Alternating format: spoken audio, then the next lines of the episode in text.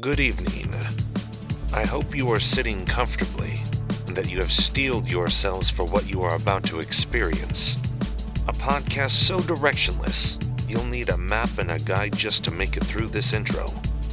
Should you survive the untamed wilderness of the fog of vaping, the profanity of politics, the gore of gaming, and the ever twisting and undulating non sequiturs, then you can say you have proudly navigated and survived your journey inside the minds of the Rambling Vapors. Burst into flame.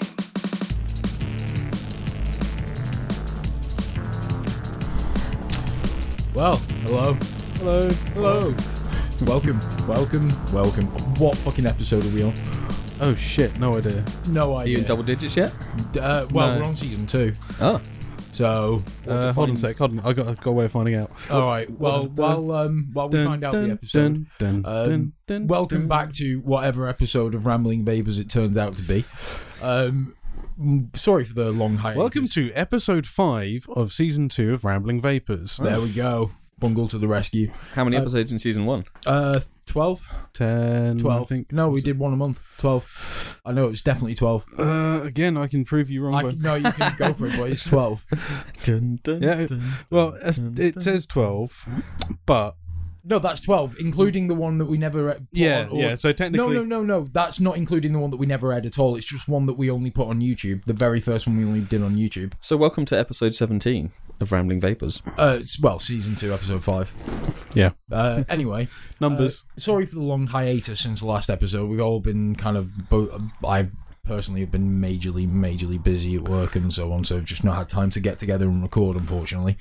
Um, but we are back. We are joined once again by our good friend Marky, Marky, Mark, Mark, Mark. Hello. not not the Marky Mark. Marky Marky. I'm just sitting here in my uh, white briefs, you know, flexing. Return of the Mark. He's I, a uh, sweaty Mark. I am quite a sweaty mark, to be honest, yeah. Yeah, I'm I surprised you're in not- I advance should, that's as a, well. res- uh, is a, a wrestling thing. Mark, uh, a mark in wrestling. When you refer to a mark in wrestling, it's uh, a punter that believes everything that you know. Oh, yeah, They- they okay, buy yeah, yeah. it. Like, They're- yeah, they're a a con mark. man has a mark, right? Yeah, Yeah, yeah, exactly. yeah. Yeah. fair enough. Okay, well. Yeah, I apologise in advance for lowering the tone. That's Uh, but I'm looking forward to a good episode. Uh, I'm sure those of you that have heard our previous episodes with Mark know exactly what to expect. So, uh, Dino porn last time? No, that was the first time. no, that was the first one. Yeah. Rape tour. Oh yeah. oh God. Uh, Uh, it starts. Uh, yeah, so yeah, sorry for the long hiatus, but we're back. Um, uh, as just a quick side note, as uh, the other the other project that we were talking about, the D and D podcast, that's kind of put on hold at the moment while my work life is so mental, just because not got time to juggle the two. Um, but it is it is still happening. It will still happen. Just bear with us on that. Uh, couple of maybe a month or so, and we should be should be right. How's it Uh, going so far as well? It's gone really well, and like the first episode's damn near finished and edited, ready to go out. But it, I know I won't have time now to edit the second one because it took a long time to edit the first. Uh, So um, it's yeah, it's a work in progress basically. I haven't actually uh, heard. It was it. I'll, I'll give me- play you. So, I'll play you some of what we got so far. yeah. Yeah, I'm it's really, really good. looking forward to the next episode because that's going to be my intro story, and I am jonesing. Well, for I'm it. gonna say to Ian that I, I, I don't mind still recording.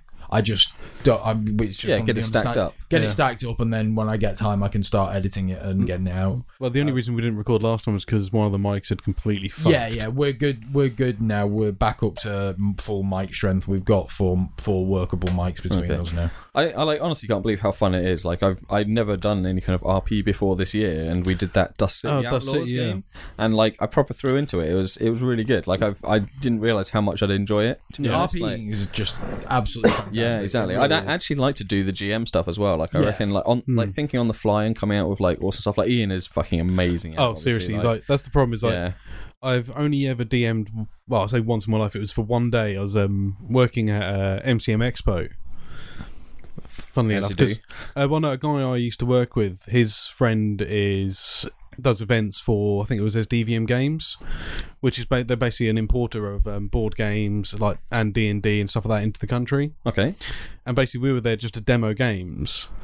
I was there just as a guy who knew a little bit about some games, had never done any D and D or anything like that. Long demo though, isn't it? You got to like get a bunch of people together, Oh, we had a- we had a- scene. Well, we had a pre-written scenario, which was one that actually done by um, Dungeons and Dragons themselves, like a pre-written scenario over two, yeah, over like two sort of two rooms basically, and that was it. But that's the thing, like, what, like right, But- what Ian comes up with because he doesn't even use the pre-written scenarios. No, he's, come up with like maps and, and city ideas and oh, like oh yeah, like s- the stuff we've done with Ian, like the fact that he will go into so much detail with the entire world that you're you're in. It's like this is insane amounts of stuff, and it's just like, and that's coming straight out of your head. It's like I can barely think about. I don't want, don't know what to do today. I don't know what to have for breakfast. I don't know what to do for this. Whereas he's just like, this is the world. This is everything. It's like, yeah. where where is that from? It's the small uh, things as well, Yeah. right? Like Yeah, so, yeah. like the changes, like when you go somewhere where he, you can kind of see it, like when you pick something that he didn't expect you to do, and he has to think on the fly, and then like you know he's really adaptive with, with the dice. Like I, I hadn't realized, I thought it was always like a you roll some dice and you either win or you fail, but actually like he takes into account the numbers that you roll, and that that is the percentage like of win that you did. So if you you've got ninety five, you're on eighty nine, you barely got it, kind of stuff. But if you're on a one, you completely smashed the challenge. I hadn't realized that that was it. And like, having to tweak to those those small little nuances in the dice was just like he's really good at that. Like that's the thing. Yeah, Um, yeah, no, it's it's been like it's really fun, and doing it as a recording session as well is it just brings a whole extra level of awesomeness to it because I've been putting in sound effects and stuff after Ah, the fact. yeah, yeah. It sounds really cool. Um, but yeah, probably, so that's probably put a bit more effort into it as well because you know it's going out there. Like it, I was quite surprised. I think a few of us were new when we did it um, at Dave's, right? Like a few of us Um, hadn't done it before. you hadn't done it before. I think Ben Ben's done it once or twice. Yeah. Arda's never done any sort of RP like that. But you don't could think. see like over time them coming out of it and being like, ah, okay, so this is like for me, it took a while even to just mentally think about how the game would work and whether I was in control of the situation or if I was reacting to th- the situation. Yeah. So I wasn't really like hundred percent on how it worked, but I picked it up over time and then Yeah. it's like, oh, okay, so I can actually, I can actually do some like GMing myself as the character. Yeah, Um, but obviously with it's more with um, Dust City Outlaws. It's very much more player driven as well. The player tells the GM, "I am doing this. I'm Yeah. going here." In D and D, it's more of an option for the the GM to try and kite you a lot more, okay. whereas the GM in um, Dust City is much more. This is a scenario. What are you going to do Yeah, with it? And I'll tell you yeah. if you can or can't, or if it's going to take too long. Yeah. I'm just here to basically ref. I'm not here to tell you what you're doing. Yeah. Uh, whereas D and D is a lot more. This is the scenario. This is what you have to do. This is where things are. But like we we still threw curveballs at Ian all Yeah, the fucking yeah, time, totally, yeah. like literally. And I think the thing I found hardest to grasp when I first started RPing was knowing to know the difference between player knowledge, knowledge, Norwich. Norwich. You, where were you again? What was your name? I forget. So like Hung Fo or something. Uh, I was Bung Cho. Bung Cho, yes. So Um, how was your Norwich? Was my it good? Norwich. Yeah, the difference between player knowledge and character knowledge. You've got to know there's that separation there. You know, like because obviously with Dust City, we're all over different places. Yeah, and you know th- that someone's gone to go do something. You don't know if they've been successful, even if they've done it before your turn. You personally know, but your character is still none the wiser whether anyone else has succeeded. yeah. So It's true, yeah, I, and I think, yeah, actually, maybe I didn't get that as well as I could have. So that's something I need to work on, like pretending not to know in a way. Um, but yeah, like this is Yeah. this will be the ultimate test. So the next episode basically begins with me having been captured by somebody or something, Yeah. and being rescued. Like you don't know what I've been up to, and we don't know how long it's been or anything. So yeah, it's gonna be interesting because I'll have that exact situation where I'll have been listening into all the planning, but theoretically my character is like in a cell or wherever. none the wiser. You just think yeah, you're sitting there to know, so I rock. could act like I don't know and like choose my own way type thing. So Yeah. but yeah, I'm really looking forward to You it. could even decide I'm going to try and break out, not knowing we're trying to break in to get you out or whatever. yeah, I'd say I really enjoyed like the face to face aspect of it more than the online one we did with Yeah. uh, Dave. Like the story was good and solid and everything, but like being able to physically react and we know when each other are going to talk and things. It was yeah, it was maybe easier to pace yourself because you could sit there silently while you're listening to people. yeah. But face to face, you can yeah, there's a little bit more. You know when there's a chance for you to actually, oh, actually, da da da, and people can see your visual cues, knowing that oh, you want to have a word rather than Yeah, you just having to butt in on TeamSpeak. That's it, yeah, exactly. And I think Ian was a bit more aware of that as well. So, you know, he realized if he was talking to two people for so long and something happened, like a crazy roll, or he wanted to put some heat on, he called someone else into it and said, So, what do you think should happen? Like, so again, it's that you're Yeah. telling the story. It really did feel like I'd read an awesome book by the time I'd finished. Like, I really enjoyed it. So, after the slight little preamble about uh, RPing, um, yeah, we're back and going to kick off some vaping news. Um, thank you, thank you. Bong. Dun The dun dun BBC dun the BBC dun. dun dun dun. No, I want Ski Sunday instead.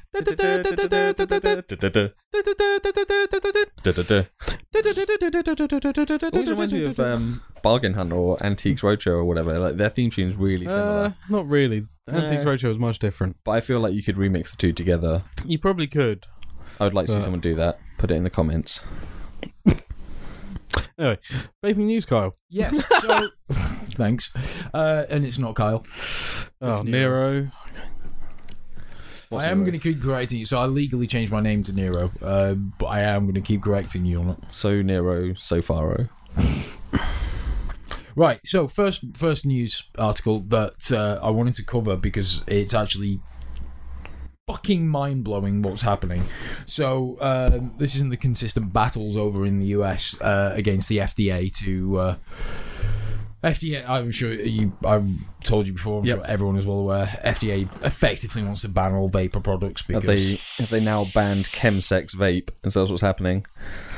Have you heard about this? No. Chemsex is like on the banned substance list for the UK now. what is chemsex? Exactly. What the fuck is chemsex? You know, like um, Do you mean like illegal poppers? highs? Like um, what's that spice or whatever? Yeah, yeah, All yeah. that stuff got outlawed, but they like recently like pushed it forwards to ban chemsex, which I had no idea what it was. But it's basically s- like yeah, like fake MDMA or fake things that Oh, so not not like. drugs you use while See, you're when, having when you sex. say chemsex, I'm Right, thinking okay. shit like poppers. Which Yeah, well, but, I mean, we- Popper's actually like probably like a historic version, like you know, example of chemsex, I guess. But like, it's basically like powders and things you smoke, just like spice. But instead of for the purpose of just getting high, it's for fucking like maybe making you hard or whatever. Um, But yeah, sorry. That, That's I'm, I'm guessing that's what they have not banned in vapes. No, well, I mean, no. What they what what they're trying to do in uh, the US and the uh, the FDA are basically trying to outlaw everything to do with vaping. They're saying they're claiming it's not safe and Yeah, lots of kind of bullshit. But it basically boils down to big tobacco and big pharma losing out masses of money, so lobbying for it to be. where's the nicotine come from? Do they still have to grow tobacco? To... No, no, it's a it's a nicotine ac- extract, like a pure nicotine extract from tobacco. Oh yeah, that's what I mean. So, Yeah, they so do. this- They do actually have to grow Yeah, tobacco yeah. to make it. So Yeah, tobacco still- farmers are fine. It's the cigarette like manufacturing companies that are all. Yeah, yeah. Um, but yeah, so it, they it's a nicotine extractor that's diluted in uh, either polypropyl glycol or vegetable glycerin. Okay. Um, or a combination of the two. VG So- all the way, bitches. Oh yeah, I definitely VG Max VG guy. But uh, so this this article is detailing some new fucking shit that the FDA are trying to pull. So they're uh, trying to put forward a new proposed rule for NNN levels. That's NNN levels uh, in smokeless tobacco. Um, so the article goes on basically uh, it's got some input from uh, clive bates who runs a really good website that has a lot of in-depth uh, scientific talk on and in-depth policy talk on the whole vaping regulation arguments and so on. Um, he's uh, it's called the counterfactual. Um, he's a really really good guy. He used to do something I forget what. Didn't we all? Uh, he was some kind of scientific type person. He was a He was scientist a doctor or some shit. Something. Doctor of Science. I don't know. I might be wrong. or a science of doctor. Uh, so, anyway, That's what that's this, the this actual term article, for a I'll- plural I'm- group of doctors. Look at that science of doctors over there. So I'm going to read a little bit from this article, which is over on Vaping Post. Um, so, public health expert uh, Clive Bates is calling for the proposed regulation. The proposed regulation is calling it reckless, pointless. Um, and while the scientific director of CASAA, which are the uh, like pro vaping legis like they are the the company the lob the the organization the pro uh, pro vaping lobbyist type they are if you're in the America and you want to know what to do to help pro, uh, you know help get Sorry, involved, like- in the America. yeah well it's not just uh, you know the, it is the America Is know. America all like, are you in yet? I fuck it, I hate America so much no like that's Do you not hate the against America bit- though? That's you know that's the real question. It's not here. against the people, uh, people there. It's just, I mean, ugh. So hoorah, he's like speaking up against it, basically. Yeah, so um, yeah, Who- the who- sorry, scientific who's direct- behind the lobby? scientific director of uh, CASAA, uh, Carl V. Phillips, is calling the FDA's arguments in favour of this regulation innumerate and junk science. Bates pointed out that he's generally in favour of regulations and standards uh, as they promote transparency and consistency. However, he added uh, there are three qualifiers to this cheery. Whoop, scroll down the page half the way uh, to this cheery endorsement uh, cheery endorsement of standards. A standard has to serve a purpose it has to be achievable and its consequences should not outweigh its benefits. Um, the proposed regulation falls of uh, fails of all the above states Bates. The first point to take in is the consideration that the FDA's proposed standard of NNN is set at a lower extremity of what is available on the market. Bates pointed out that it is absurd from the FDA's end to impose a level that is untested, especially when in the case of NNN, the level is not controllable as it varies according to conditions such as weather and humidity levels. So, um, NNN, if I remember rightly, is a particular. Uh, I forget what the actual acronym stands for, but it's uh, one of the particulates in uh, vape. Is it also in cigarettes? Uh, I don't. I don't believe so. Or if it is, it. I'm not sure. I'm not 100 percent sure. Okay, so this is what. I'm saying is there's no like case sample to hold up against. Well, this is it's, the thing is, this this, this chemical, uh, its its levels are affected by things like humidity. Okay. So you can't control how much what the levels of chemical are in there. Um, and the FDA are setting a you know a static value that if they detect more of it, it can't go on the market. Wow. So it's basically a way of another way of reducing the availability of products on the market significantly.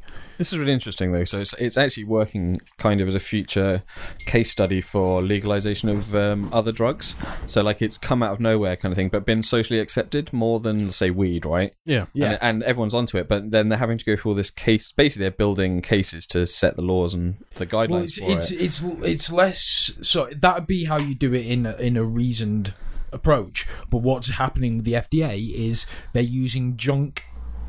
Factually inaccurate science, misrepresentative uh, representative science, to enforce overreaching legislation. Yeah, but that's just the America. They're, they're like no, that's that, the like- same over here in Europe with the TPD.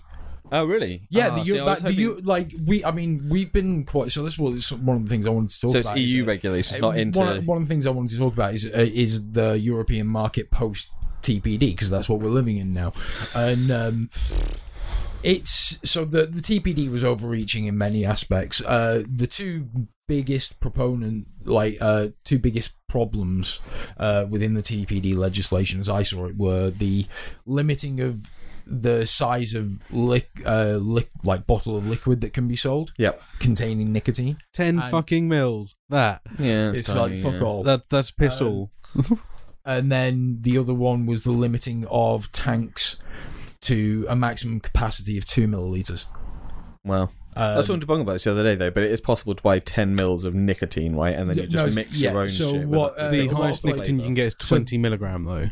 Okay. the so what they've done, yeah, that's another regu- part of the regulation was that no liquid can contain more than eighteen milligram, of which is um, absolute piss take for the people who make their own juice because you used to buy it in a 72 milligram solution. Wow.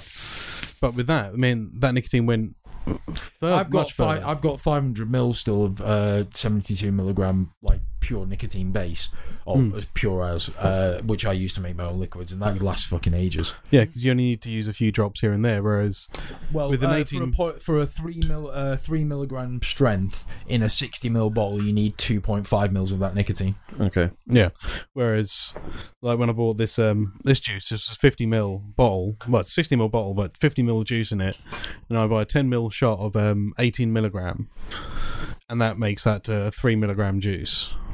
Right. Yeah. Um. So yeah, that's we. There have been interesting ways where the vapor industry have kind of worked around the regulation. So uh, getting around the tank capacity side of things, what the actual law state is any tank with a pre-built coil. So uh, tanks where you have where you build your own coils for them, they can still sell those um, at, at larger capacities Right. Yeah. um, and also a lot of um, like coil, uh, tanks that would come with a pre-built coils. They're replacing that with the RBA section, which is a rebuildable section that you put in place of where you put the pre-built Yeah. coil. Like- so a lot of the tanks are still on the market. So I have seen the um, TFV 12, which is a beast of a tank, still on the market because they're selling it as an R- RTA because they put the rebuildable atomizer inside. and all drippers are being sold um, as competition devices, not for use with nicotine. Com- I oh, definitely- see. That's genius. Make it a sport, right? yeah. So um, there is. I- We've actually done a lot to get like the the vapor industry's done a lot to get around. Yeah, I have seen some videos of like vape ninjas doing all the yeah stuff. It's Vape tricks. Yeah, exactly. The jellyfish. So I actually I love li- watching the vape trick stuff, but the bit I can't I can't stand cloud competitions. Is that just the biggest cloud? Yeah, Okay, so who's got that, that's just like yeah, that's just best. like that's more like a dick swinging contest basically to me for me. Is what that seems like. So if you can do some fucking awesome tricks and do like con- like try and wow the judges the best, awesome. If you're just taking a big deep hit and then look how big my There's clouds skill are. to that. There is Oh, there, skill there to is skill to it, but You it's need still to know like how to Yeah, uh, get the slowly. most most vapor into your lungs, the best angle. Yeah, and but it mouth just- to get the longest plume. it So still is, it- just is, it, seems is it on length and girth? I can't It's believe I on just said that. it's but on yeah, is it? length. I think it's on length and density. Okay, so how do they measure it? Do they sit side on? So They're they back to stand back. back to back, and they do it against a measuring board wall. Oh, but it just seems like such a dick swinging contest to me a bit. yeah, yeah. Ah, I, th- I see. I think it's fun. The other one's a bit more arty, I guess, because it's almost Yeah. like dancing in a way, like Yeah. where they move around with it, and yeah, yeah that's interesting though. All right, Yeah, um, I can't remember. Uh, yeah, no, I was talking about that regulation. So, Yeah. uh, yeah. So that's where was I about talking about regulation? I was talking about the FDA. The so ban on- tank size, yeah, tank size. Yeah. So in terms of um, the EU, we've actually um, s- found some ways to get around the legislation, overreaching as it was. Um, but in America, what they're proposing is all vapor products that entered the market after 2007 have to go through um, a legislative process where they get approval to be on sale, and it's at, given how fucking bureaucratic America is with this kind of things. But well, the FDA have not processed to clear like this is how you go about this process. yeah, rubric, right? They, you they've need not the they've not shown any way anything. They don't even know what forms they need to fill in. Um, and it's av- it's been worked out that average cost for the going through this legislative process per item could be like two million dollars. Wow. So, So yeah, it's all- weird, isn't it? they're like destroying the small industry sides of it. But, but is the thing- eventually, will a big and, industry like, not step oh, up? This is the fucking con- this is the, the the constant contradiction. Trump's there going, "Oh, we need business back in America, business back in America." but he means business. big. He means big business. Yeah, though. So like, the is there is there a the big vapor company? industry was a growing market that was creating jobs, creating Yeah. profit. It was all manufactured. Everything was in house in America. But on, on a co- on a it. cottage scale is what no, I mean. though, it's like- not like it was big. It was medium, large scale enterprise. Yeah, but the thing, like what I'm saying is, you, you ha- I don't couldn't name a company that made vapor products or, or made Uh, liquid. I- ni- like uh, nicotine. okay, I can name several. Um, Asmodus, one of the biggest. Um, you could go with someone like So they have- Kennedy Vapor. They're full size like plants, basically like industrial plants to develop. They do have yeah. like manufactured like uh, Grimm Green for his juice is manufactured in a proper full laboratory. well, You know, it's they, it's a proper decent sized industry. Um, I guess, do you think, they, like- they're not like that? You know, they are medium to large business. do you think like um the big smoke like tobacco companies now are they have they gone too far in saying it's bad for you to develop their own? Like does Marlboro do? Well, they vape? already do. They already sell Yeah. most of the things that you see in supermarkets here in America, or whatever. They're actually the ones. put So Marlboro actually Tobacco. making it. Yeah. Yeah. Yeah, yeah. Well, it's sort like the well, not well, well, the kind of the name of the company that owns Marlboro. It's like Parker or something. isn't it? yeah. Yeah. but yeah, they they're manufacturing the stuff like the um the Elites, the Vype pens. And Oh, Yeah. stuff they're like making that. the static ones that are multiple use, aren't they? Right. Yeah. Yeah. So you can't refill them or whatever. Yeah, yeah, Yeah. yeah. Right, because they're also lobbying. It seems weird that they're lobbying against themselves, but they're not actually. They're, they're lobbying. they're No, lobbying no, against They're the uh, ones that because they they that stuff was actually on the market before 2007. Right. It's since it like it wasn't. It's really the major um like leap forward in vaping technology has happened in the last two three years. Okay. It's come a lot in three in the cour- course of like the last three years. What you've pretty much gone from is those like cigar like basic Yeah, pens yeah. to the kind of things that me and Bungle vape. Yeah. and the quality of juice has risen. Um, the just the variety of products and varieties of method delivery in terms of you know sub ohming. It's positive so ohming. crazy. I think It's- that's been going for more than ten years. In all honesty, it doesn't seem like that at all. No, No, it's only taken Become off. so much more prevalent. Yeah. it's it, it, like I say, the major boom in the industry's happened over the last three to five years. Well, four years. Think it was kick-started by the smoking ban or anything like that, or was it, was it Um, already well, happening? I re- no, I remember finding. So I had bought my first ever ever e-cigarette at the London International Wine Convention. Back when I was working at Obbins, so we're talking 2007, Okay, so it was yeah. That when was the smoking ban? put in? 2006, 2007. Uh, smoking ban came in while I was at uni. I was living in Spain at the time, which was like 2000 and no, it was after I was at uni, I think. because I it was before I went across to Spain when I was still working uh, when I went to the LIWF, or was it when I came back and started working at Obbins again? Yeah. Yeah, I think it was when I came back. So in 2007. So it was about- it was definitely because we came then, back in yeah. 2007. Um, so yeah, and it was it looked like a cigarette. I can't remember like if they were, were they cigarette. marketed more towards people who wanted to give up smoking Yeah, at that yeah, time, weren't yeah. they? Yeah. Like they, weren't still are. like they, still are very. yeah, much but I mean, like they weren't like for fun type things. I seem to remember they were quite serious, like when they yeah, it was, they were. There was a lot more of a clinical approach to the Yeah. marketing, but um, I and it was dog shit. It was dog shit, but I was interested, and it, I went. I, I didn't stick with that, but I came back to vaping again a couple of years later. What flavor were they? Uh, they were just tobacco. Really? Yeah, Tobacco or menthol tobacco. yeah, that was Oh. it.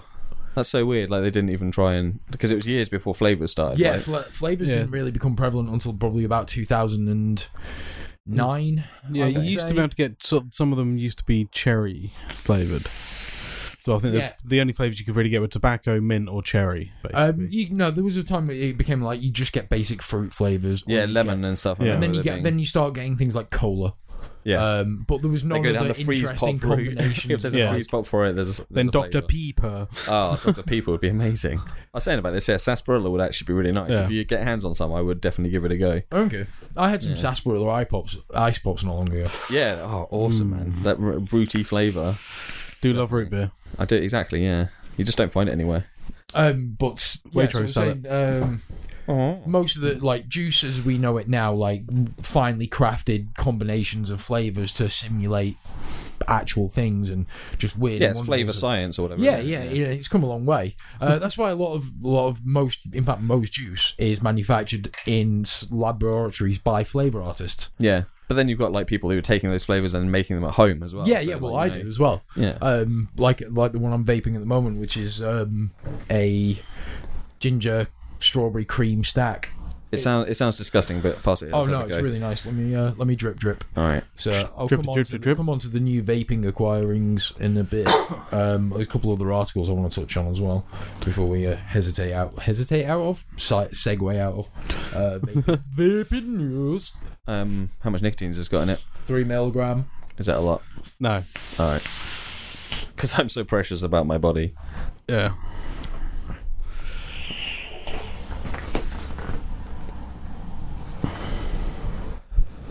Very strawberry. Yeah. Okay, yeah, yeah. I get the biscuit at the end. That's it. Yeah.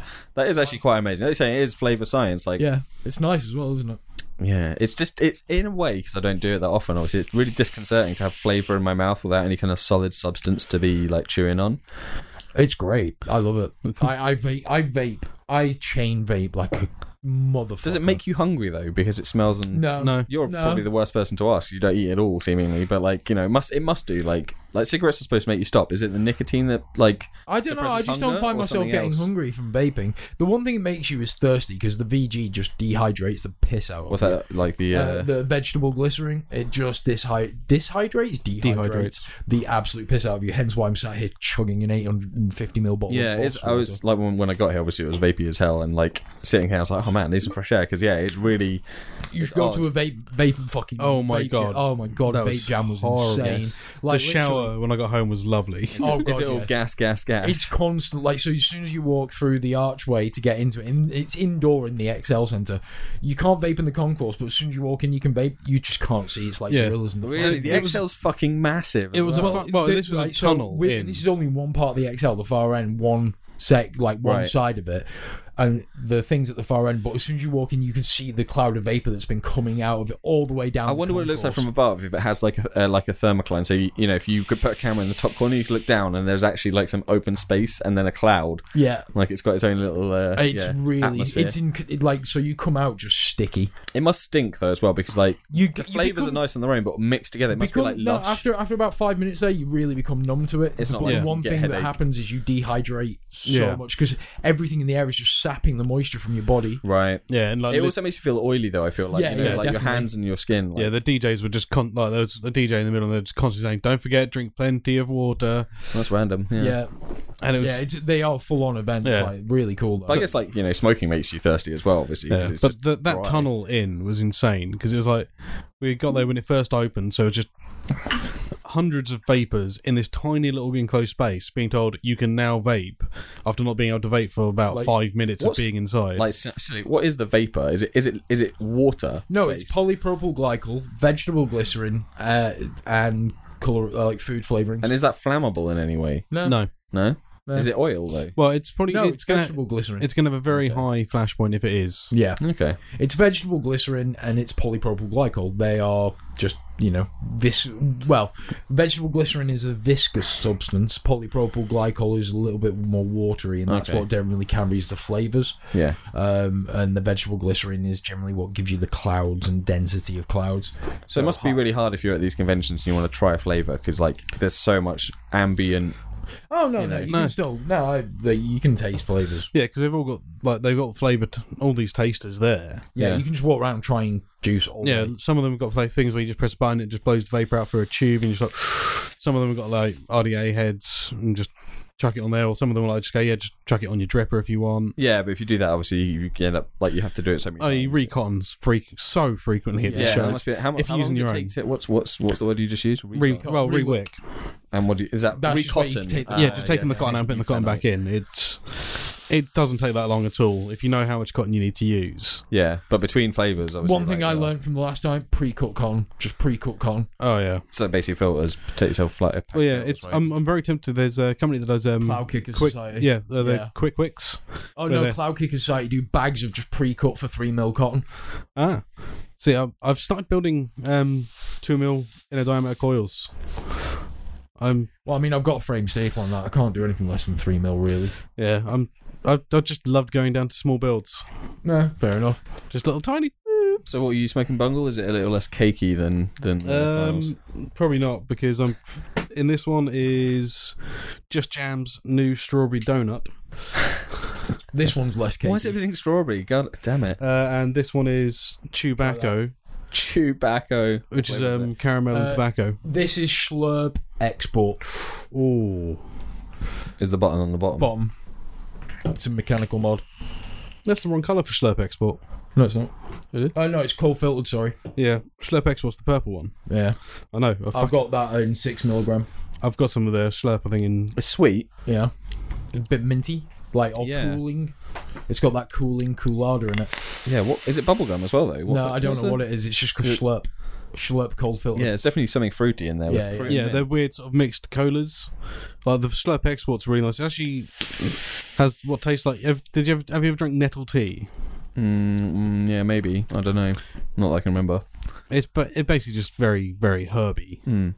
It's And the- sort of like um, mm, you know, when you get herbal toothpaste. Yeah. It tastes a little bit like that, but much more pleasant. and what was, I- I what was your other one? Sorry, milk. Bung. Uh, Chewbacco. Oh yeah, yeah, okay, yes, the punnage. Does it just taste like chewing tobacco? Like, no, it's um, horrendous. it's caramel and tobacco, but it's mostly caramel. I've Um, got a tobacco rum one, which is really nice. But I got that one because there's one I used to love called Smoked Custard by uh, Nick's Blissful Brews, which you can't get in the UK. anymore. Fidget spinner, fidget spinner. And um, Um, Oh yeah, that's nice. yeah, Oh, that's caramelly. yeah, and just a tiny hint of like it's unsmoked tobacco as well. So it's just that. Oh man, that yeah. is like deep dark cigar tobacco. There's like more nicotine than I've had in ever. What's this? Right? Deep tobacco, like tobacco. It's a cigar, cigar tobacco and rum. oh my god. Try it. It's It says, weird. yeah. Okay. Oh wow, it's very rummy. yeah. Mark's now drunk. Yeah, probably just nicotined out, man. Um, yeah, I know. I think I think the Chewbacca might just win it through. It's a bit I- I sweeter. think- yeah, I I, li- I do like the uh, the taste of that. It, ta- it like it's like a barrel that you put beer in or something. Yeah, right? It yeah, tastes it's like really fucking an actual- deep yeah. and intense. Got uh, Yeah, a I'm couple more. I've gonna got have to actually, while we're on, while we're on it, I'm gonna get you to try my last two as well. Uh, Uh, well- this one is just a pure fucking strawberry, like it's a uh, uh, Queen's Reserve strawberry. Did I mention that I really don't like strawberry? Well, you But does it? If it tastes like red, if it tastes like red flavor, then I mean. It kind, it kind of does. It's like a really synthetic sweet strawberry.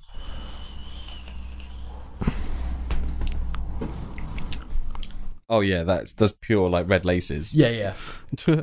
Um, and then the last one, That literally is a Mr. Freeze flavor. it's great, isn't it? Yeah, it? red is just Yeah. red flavor. And this one, Have you got green flavor? this I is fucking love- Ronin's chocolate. Ronin, as in the samurai. Yeah, it's that's the company Ronin. Bernie. Your reaction to it popping is brilliant. I think a bit of it like went into my mouth. Yeah, it will Yeah. do. It's a, Oh, that's lovely. Thanks.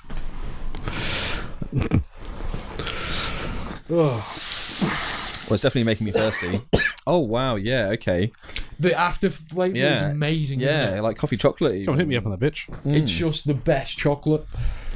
Yeah, that's got a really weird aftertaste. I'm, li- I'm, you know, I'm gonna have to smash my inhaler in a second. In all honesty, who says this doesn't have any harmful effects?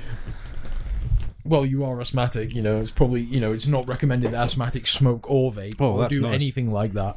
That's very nice. Nice, nice for the. Is Uh, that homemade? nice, nice disclaimer No, it's after you Ronin. made me smoke Ah. one of everything that you've got. Well, you know, Well, I've got a few more flavors I haven't dripped onto yet. But when I get onto them, I'll let you try them. Oh, dude. oh Mark, Clumsy, clumsy Mark. I'll have to edit that out. No, you won't. You'll keep that in. No, I won't. I'll let it out. Right. Anyway, back to uh, vaping news. I wanted to touch on a couple of other articles. I've actually got a few. Um, so the first one. Sorry, just Mark inhaling. Um, Did it away from all the mics. None of them would have heard it. yeah. So My we own vape. are. I'm smoking a Bricanyl Turbo Inhaler. Yeah. 500 micrograms of terbutaline sulfate. Oh, very nice. let's let's get Is that on a, a nice powdery taste? It's a 0.5 milligrams Right. per dose. So there's a couple of articles I want to touch on now, which uh, are somewhat contradictory. Um, both again off the Vaping Post. The Vaping Post, great, great website to keep up to date on latest in vaping news across the world. Really.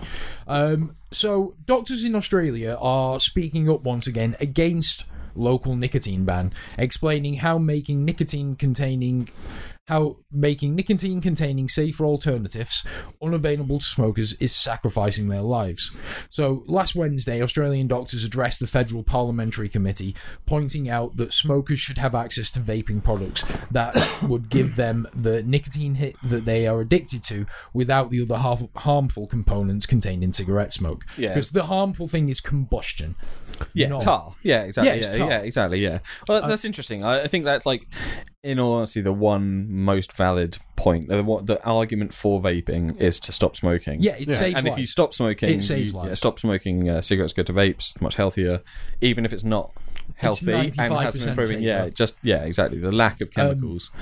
Uh, but according to uh, an article on news.com uh, AU, amongst the speakers was renowned doctor and tobacco treatment specialist Colin, Men- uh, Colin Mendelsohn, uh, who is an associate professor uh, in the Public School of Health and Community Medicine at the University of NSW.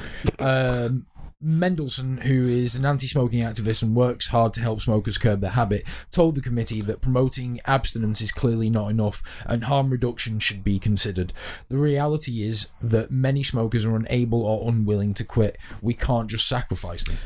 Oh, so weird. It's basically like an a, a healthy prohibition. Like they're Yeah. trying to say no, you can't have it at all. Yeah, But unlike like- unlike and alcohol, again, which it's all isn't great down for to you, lo- this is actually it could all improve comes down to lobbyists uh, Yeah. for the big pharma and big tobacco. It's I find it insane because when when you think of Australia, you think is it as quite an easygoing place. Yeah, they're quite conservative though. There's a Yeah. fair, there's a fair amount of law over there. A lot of like, racism. like, Oh, yeah. like um, Australia is a really fucked up country when it comes to its politics. Yeah, Eh, and but they're all involved. That's like it- you know. so this, so the that article is it, it's a really positive, uh, you know, positive piece.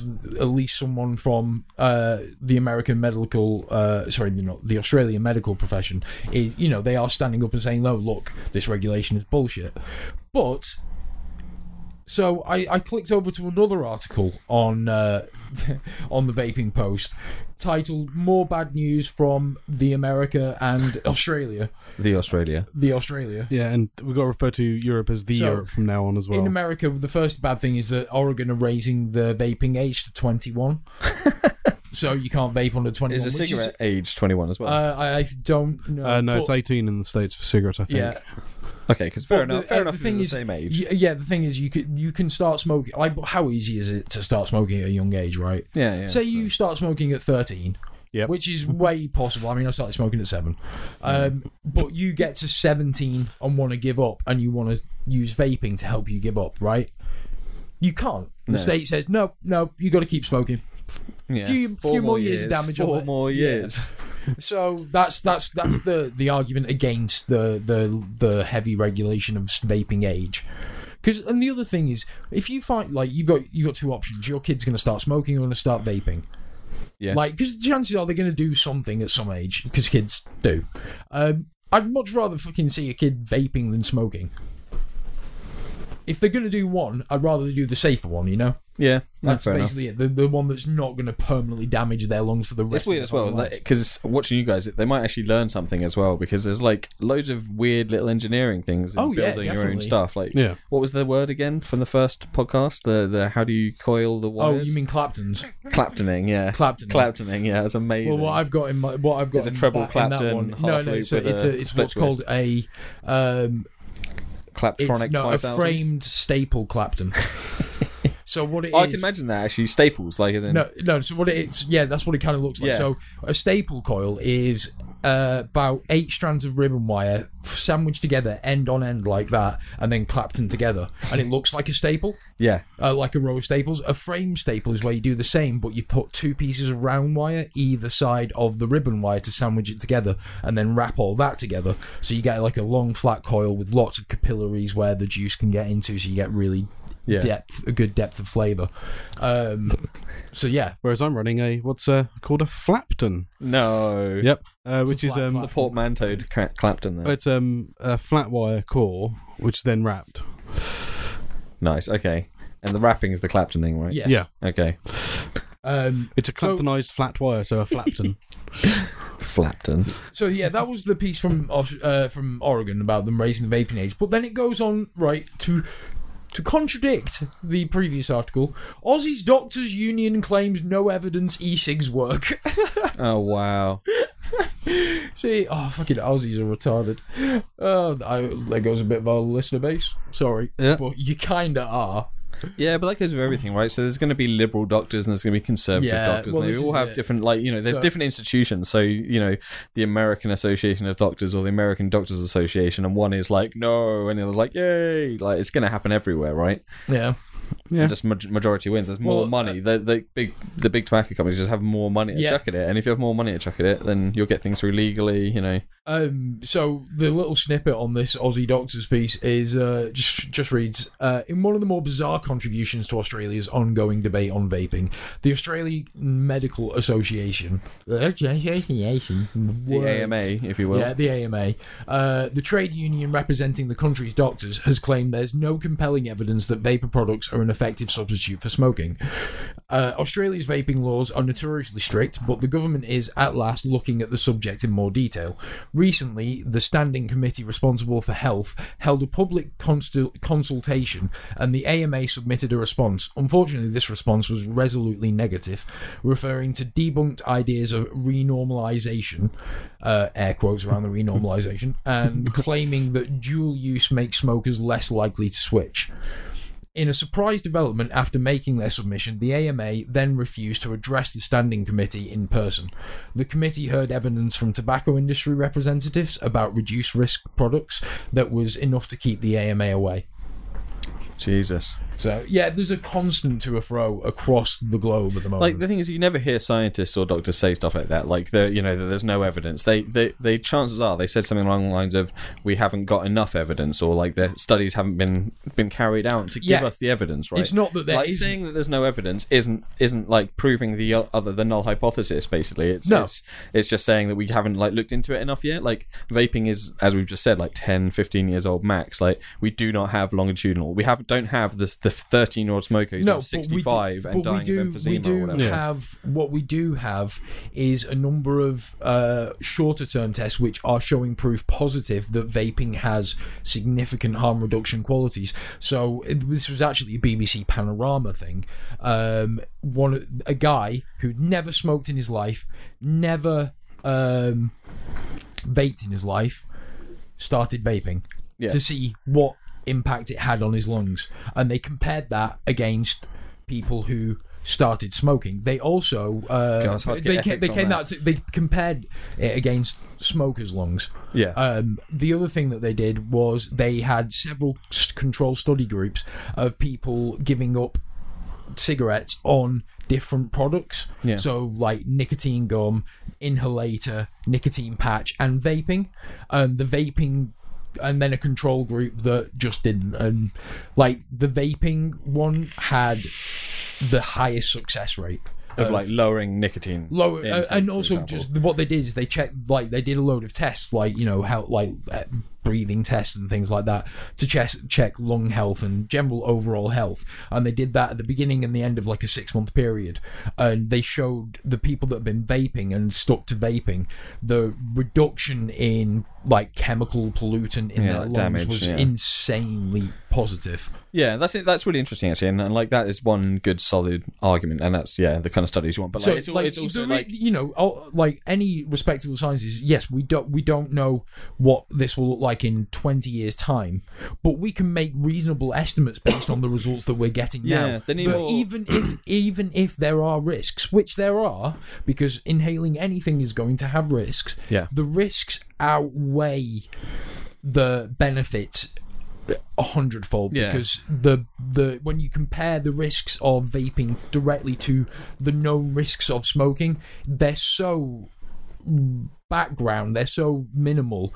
The the the the really, I mean, it's just not. It's just plain stupid to consider anything else. yeah. I mean that's that's covering the the physical side, but like we haven't mentioned like the psychological side as well. Like there must have been studies done on people who are trying to give up and following their like mental journey through it as well. So you can't discount the fact that Well, yeah, no, this, this study, this, this one too. study did cover that as well because they had some guys in there. Like there was one guy who'd had like fucking throat plug thing put in. Oh yeah, uh, trick, trick. yeah. Um, and he was still smoking, and he went back to smoking even after like everything else. But um, yeah, it does. Because if they can prove it's a deterrent mentally as well, and saying like you know they reduce their nicotine intake, and obviously they reduce their tar and Oh stuff. yeah, well, that's I mean, the, the, nic- the, thing, the beauty of vaping was that you could have high nicotine, um, Yeah. uh, to help with that. But the thing, the thing that will win people over, like the conservative people who think that I don't mean the conservative party, I just mean conservative people who want to get rid of it, will be the fact that it actually can make people stop smoking cigarettes. Like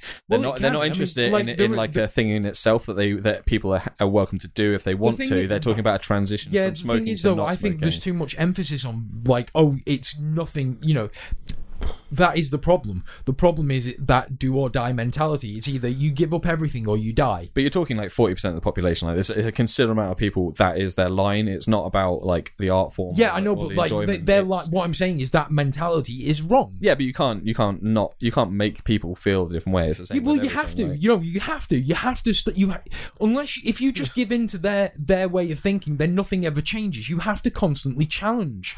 If you believe that you're, you know, and I'm not saying being disrespectful, but I believe, I strongly believe that if there is a confirmed, you know, your way of thinking, or there is a confirmed improved benefit, like and conferred benefit from altering the current perception and way of thinking, then yes, you should strive towards that.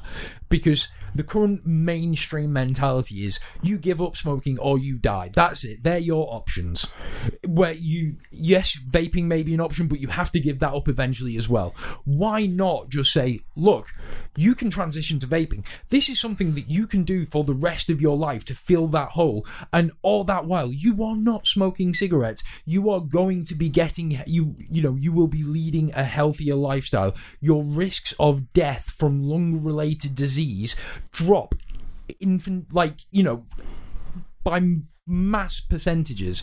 Your general health is going to be better if you do this Yeah. for the rest of your life. So you- why not have that approach? So, yeah, you because might- you're you still might- saving millions of lives. you might win some converts by like by doing that obviously but it kind of alienates some people as well and like it's it you're talking about like standards and beliefs and like some people just their standard it just won't allow change well, then they changing need to someone's die off. standards is hard That generation needs to die off. yeah but i mean that's yeah we're talking long term you know yeah 40 50 years really Well, not really, because the majority of the generation that's the problem i- are 50 plus, 60 plus. They're the people that are fucking up this con- this planet right Hmm. now. Um, on that note, cheery yeah, on that note, let's take a break. Yeah. Uh, that got quite intense. Um, but yeah, we're going to take a break. We'll come back after a while and we've got some more shite to ramble through. Uh, there's one more article I actually want to touch on, uh, which is an interesting one, which is, is going to be open for a little bit of debate. It's uh, one that I was just reading earlier today. Uh, a Oh, the chemist, one has pu- a, a chemist has published uh, a little bit of a, a thing basically saying that you shouldn't dry burn your coils. Okay. Um, and there's some interesting counter arguments to it as well. So that's one of the things we'll be touching on when we come back, uh, amongst probably a lot of politics as well, because we'll be crazy, y'all. and new shit. And new shit, yeah. Well, after we finish up vaping news, we'll round up our new shit because I've got some new shit. Bungle's got some new shit. Also new shit. Yeah. Nice. Right. So yeah, we'll be back. Cool. Peace. catch you soon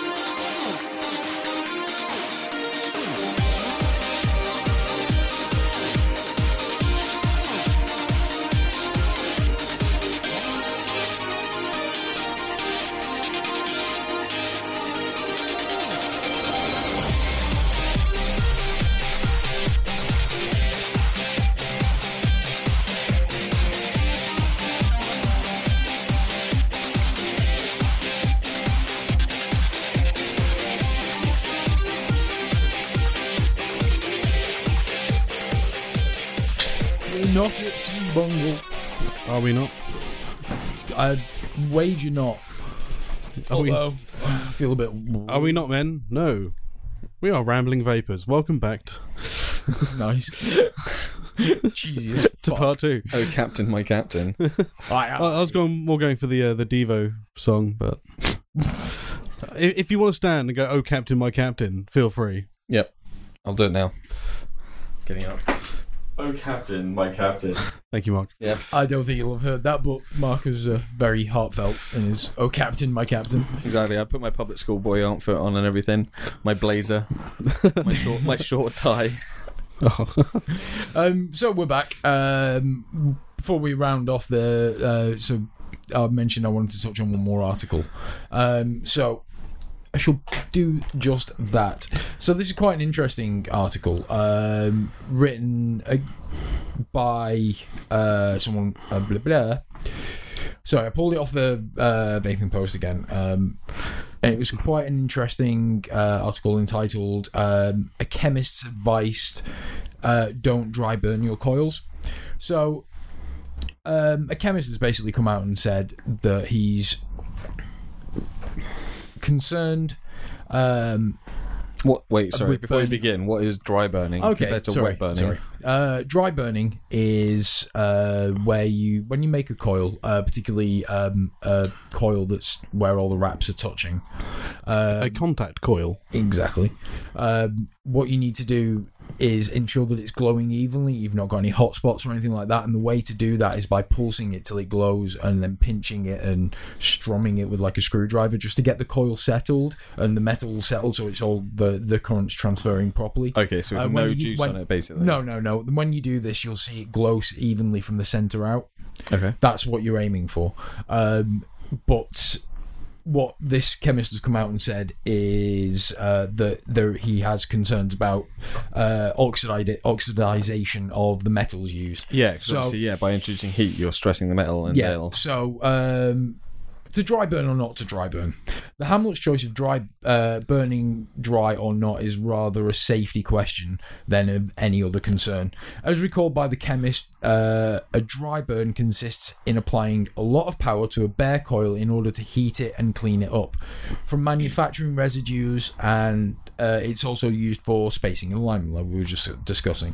Um, so basically his fear is of uh, when you heat the metal um, it stresses it Yeah. it causes an oxidization process and can weaken the the metal so here it gives a kind of breakdown of uh, coils and what they're made of uh, predominant the most predominant wires used in Yeah, because if you're using a screwdriver, you're obviously scraping it, and so you're making small imperfections on the surface of, of the metal. I can see that. Yeah, Uh, so the, it breaks down the, the main four metals. It it misses one, which is a big use one uh, as well. But uh, the main four that it covers are Kanthal, which is your typical resistance wire, no temperature control. It's an alloy of iron Fe7 Fe uh, 70% and chromium um, uh, between 20 to 30% and aluminium between 4 to 7%.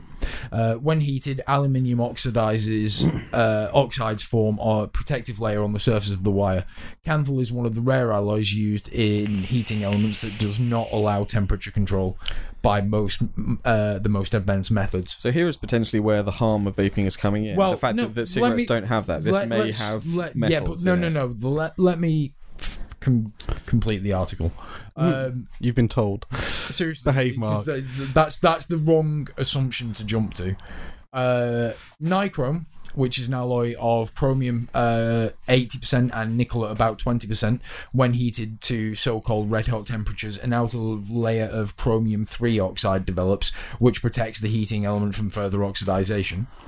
Uh, Ni200, which is uh, 100% pure nickel, uh, that nickel oxide forms when the wire is heated above 400 degrees Celsius, depending on the degree of oxidization two types of uh, oxide may be formed. Green Ni oxide oxide is inert, but black Ni oxide is very reactive.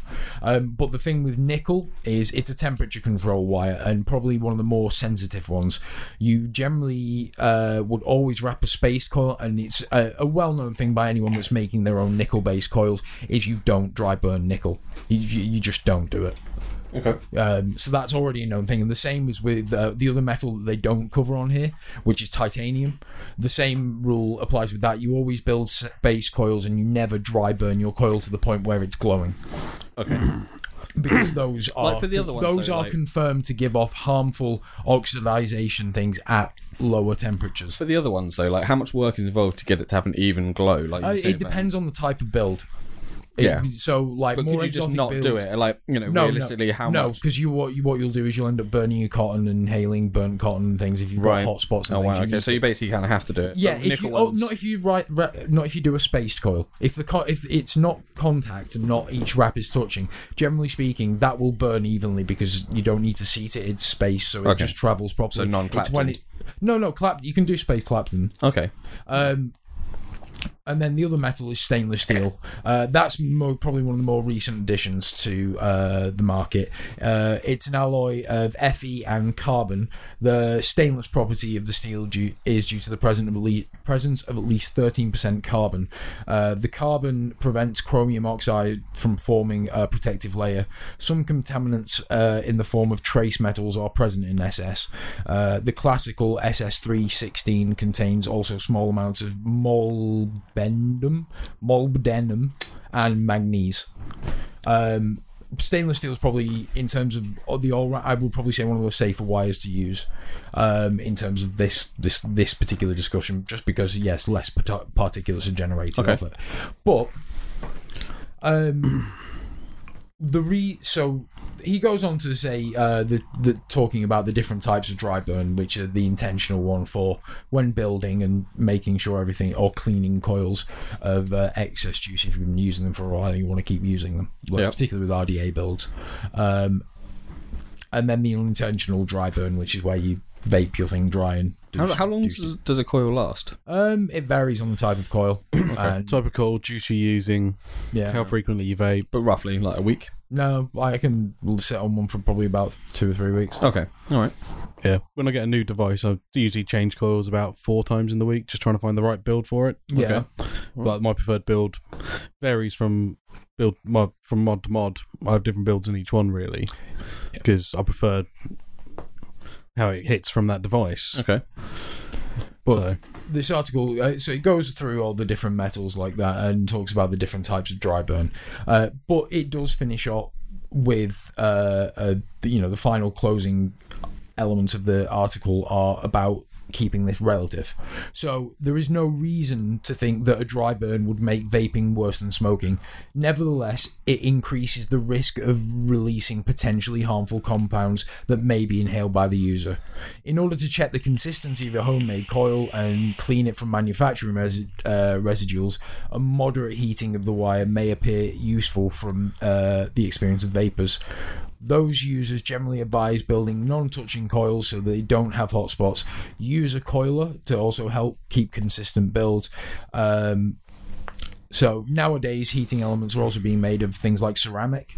Um, the testing of which is underway. Um, there has been some limited, early stage limited testing on ceramics, and it's all been fairly positive. Um, there was one company that came out, Vaporesso, where they had some damaged coils, but uh, they did they went back and did some testing, and they they proved there was nothing harmful being released by the coils. Um, but it, yeah, that's the that's the main thing. Is even with this, the things you've got to bear in mind about the oxidization process, the general surface area of even the most extravagant coil builds, relatively speaking, is very minute. Hmm. So the the amount of particulate that can actually come off the said wire is very very small. So Yeah. even if it is there, it's yes, it's an increased risk, but it's not Yeah. It's it's degrees. This is know? kind of what we were talking about earlier, though. So there's no longitudinal study. You don't know what the effect of it, that tiny amount accumulating over 50 years. We don't know what that is yet. No, it's not going to be as bad as smoking cigarettes, though. Like you That, that's guarantee the basic. That's the But basic. it's like you know, all scientific, well. all scientific minds are uh, pretty much agree. All reasonable scientific minds pretty much agree that, regardless of whatever, vaping is safer than smoking, Yeah. and that's the argument that the vape industry and vapors are trying to put forward. Not that you know it's safe. It's perfectly safe. Nothing is safe. Nothing. Nice. If you take anything away from today, nothing is safe. Yeah. So it's that's that's the general um, the argument that's being put forward though, and that's why I was saying about challenging people's perceptions because it's not about necessarily quit or die. It's about harm reduction. That's the end game. Yeah, fair enough. Save lives Yeah. any way Yeah. possible. That's it. Um, anyway, that that does round off the vaping news segment that I wanted to cover. Um, so I think we're going to head on over into uh, to talking about some of the uh, latest acquisitions that myself and Bungle have made in the Yeah, the grand fine vape market that still exists for the time being. yeah. I think last time I was here, I had the my MV Heretic and um, Druga or Drug A, whatever you want to call it, by Augvape. Druga. Druga. I hate drug A's. Drug A. Um, but since then, I've also acquired a flawless tugboat DNA 250 Mm-hmm. and a well the green uh Grimm Green recoil or Grimm Green Grim Own Own Boy uh, recoil in purple to go with the black and purple mod Nice. because I'm a little whore. Have you actually uh, hooked up to eScribe yet? Uh, I have got the software installed on my PC. I haven't done any sort of tweaking yet, but There's a lot. There's a lot you can do in that. What's this? yeah, uh, the chip that's inside this mod um, is And very, this. very, very customizable. Yeah, so like I've got my own custom sc- custom screens and everything on the mod, um, and you can customize the temperatures and all the kind, all, all basically every aspect of your vape. Yeah. Ramp up time, ramp down time, anything you want, and it'll support any metal like for that can be used for temperature control because you program in your own temperature co- coefficient of resistance. Wow. Yeah, I mean, actually, me and Bungle were talking about this in the break. So it has a chip in it. So actually, potentially, it's a storage device as well, and like it's Yeah. quite a well hidden one, really, because people don't really look. Even though it's, it's like five times. the Yeah, size there was USB a stick. um, a guy who works for a security firm as a basically a professional hacker, who basically came across a guy he worked with who had one which had um, the game Flappy Bird on the device itself. So there was a way of accessing it through the menus, and from that he basically got hold of the firmware, reverse engineered it into a way that he could upload what he wanted into that space that you get to from the menus. That enabled him to basically install. So if he plugged it into someone's PC, he could then install like backdoors, um, keyloggers, and anything he wanted. Basically, it was a little hacking tool in his vape device. Yeah, with Bluetooth and everything, so you can even hack remote devices as well. Well, not that many devices. Not many have the Bluetooth, um, and it's so far he's released a firmware that works on a series of mods. He's removed any of the actual hacking codes, like code from his Git source, well on GitHub. Um, but basically, it's all there. So basically, you could basically upload it to various different types of mod, and then play around with it yourself. Uh, but basically, the reason he came up with that was because he was noticing when you're going into like a, um, especially like IT businesses where they're dealing with a lot of, um, well, they're, they're developing a lot of tech. When you enter one of those buildings, you'll be searched, and anything like a mobile phone, uh, USB sticks, or anything that you can store stuff on is taken away from you at the door. But people were able to go in with a vape device. Yeah, Because- it, seems, it seems innocuous, doesn't it? Yeah, it's completely innocuous. It's basically, oh, that's just your e-cig, no worries. So everyone's got to take Mac mods in. Yeah, it'll be a case of like, oh, when companies start blocking people going in with the mod with a USB port on the front of it, Yeah. because that, that's the reason he did this talk, is because he noticed it was a massive security flaw, and he now works in the security industry, so But you really could. I mean, it's not hard to hide a USB port behind some rubber or a metal metal slot To me, It's not, you know, Yeah, Oh, no, but it's not beyond the realms of no, no, no. But the first thing that happened was um, the guy who, like our head of security, he does the same thing. He's a white hat hacker. He basically does penetration testing on our systems and all that sort of jazz. Um, and the first thing he did when he he sent me over this link and then came over and started talking about where he could find one of these mods because he's wanting to do it for himself, just so he has a m- proof of thing that you can vape and then also go boom, I can do it to do this. He he loves having those sort of tools. Yeah, it's the only way to learn, isn't it? To get Yeah. your hands on it and give it a go. Yeah, I think he may have had a bit of a past as a black hat before coming going white yeah, hat. they always but- do though. That's how you learn the Yeah. business. Yeah. Well, yeah, definitely. Well, now you- now you're finding a lot of universities are offering um, s- courses in computer security, Yeah, so you can basically rather than having to do time as a black hat and risk your fucking. But I guarantee they have lessons and lectures where they're actually the hacker. Oh yeah, obviously. So, yeah. I mean, that, that's their basically job. what Is, it is they're a hacker. So you basically you get you do a course in this. You're basically taught to become a penetration tester. Hmm. You're taught how to break into systems, which all in all sounds quite fucking fun. I mean, but. I don't know if I'd want to go down that route because it seems pretty stressful. Because when anything anyone does get into our systems, it's him that everyone starts talking to. Yeah. because he's like, so they got in here. He's like, yeah, there's this massive gaping fucking hole. And there has been a lot of of- it recently. Like our, our company, like we had loads of emails come around about Well, it like was- don't open emails it with was the attachment. I virus can't believe that took- people took are, down but the like NHS. yeah, the whole WannaCry and the ransomware that's coming out. It's Yeah. it's really Yeah. like it's hitting everything. yeah. What's brilliant is um after that, my company now because we now do cloud based subscriptions, so we now host cloud stuff. So we are now a massive fucking target, and we are getting hit quite severely.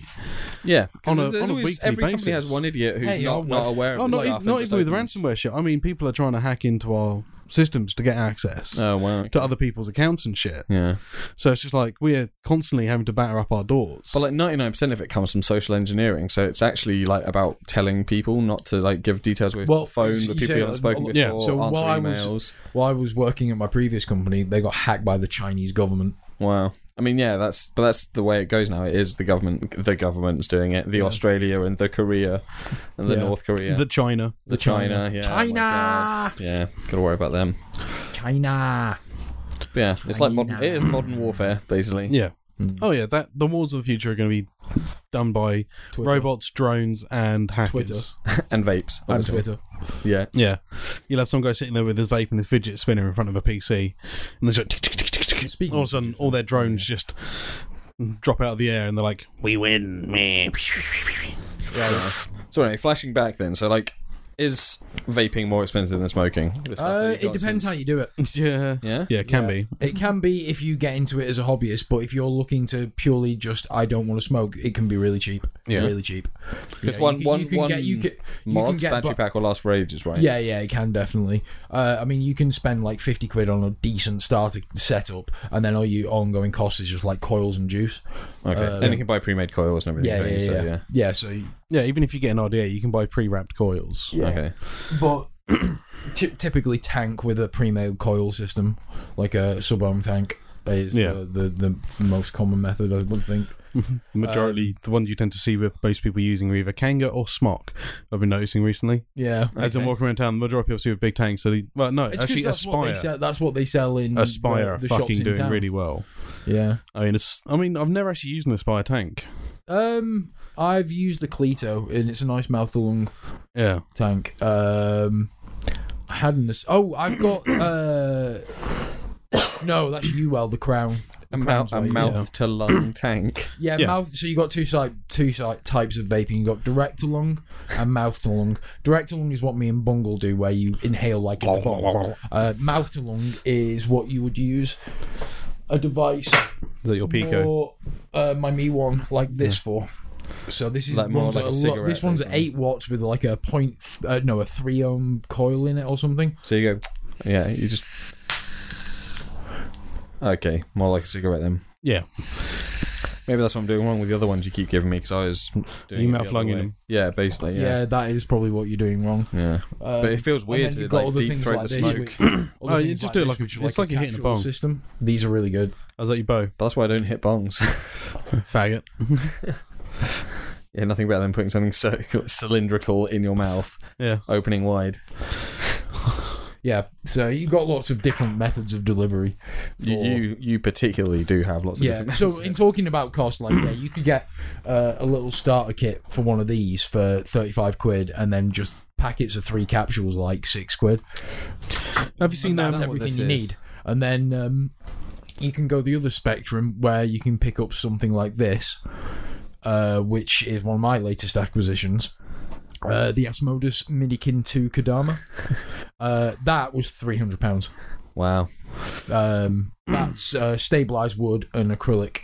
Uh, like they each piece is unique. wow Um, it's like this one, uh, this one, which is my Axis Vapes M17. That was like 500 quid. Um, and I've got another another different type like this uh, in there. Yeah, wow you're basically sitting next to the value of my car and probably emitting as much uh, noxious fact, um, fumes as well to be yeah. In fact, the 500 quid one is more expensive than my car. wow no it's probably more usable Probably. probably cleaner too yeah. Um, Go but- fuck yourself. so yeah, like, I've been I've been vaping the hell out of this. Like, so I picked up both the Asmodus Minikin 2 and the Kodama versions, and oh, they are amazing. The battery life out of a Dual 18650 mod is just insane.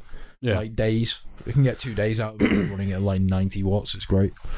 Um, so yeah, that's I think that's like been the main main new additions for me is uh, the the Minikin Kodama because Yeah. it was 300 fucking pounds, so I wasn't going to buy anything else. Yeah, no, the only juice I've bought was recently is the um well, bought some more of the Just Jam stuff because I fucking love Just Jam's juices. um, I bought their strawberry jam on toast, the raspberry jam scone, and the new one, strawberry jam donut. They also do a raspberry jam donut, which I'm going to be getting next time I go. But, so much jam. That- so and, much um, cakey jammy. yeah, uh, yeah. I, I need so I've just ordered some new juice uh, by Bad Drip, and they're all- they're all like really summery flavor. Fla-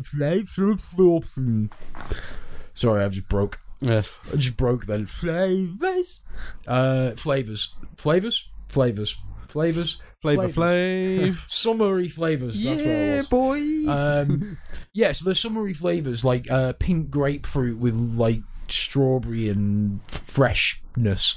yeah, Uh, fruit the other- salads. Yeah, and the other one's like um, Juice. blue Juice. raspberry cherry menthol.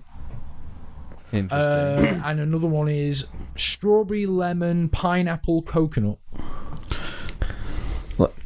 Pina colada with strawberry. with strawberry. Yeah, Yeah.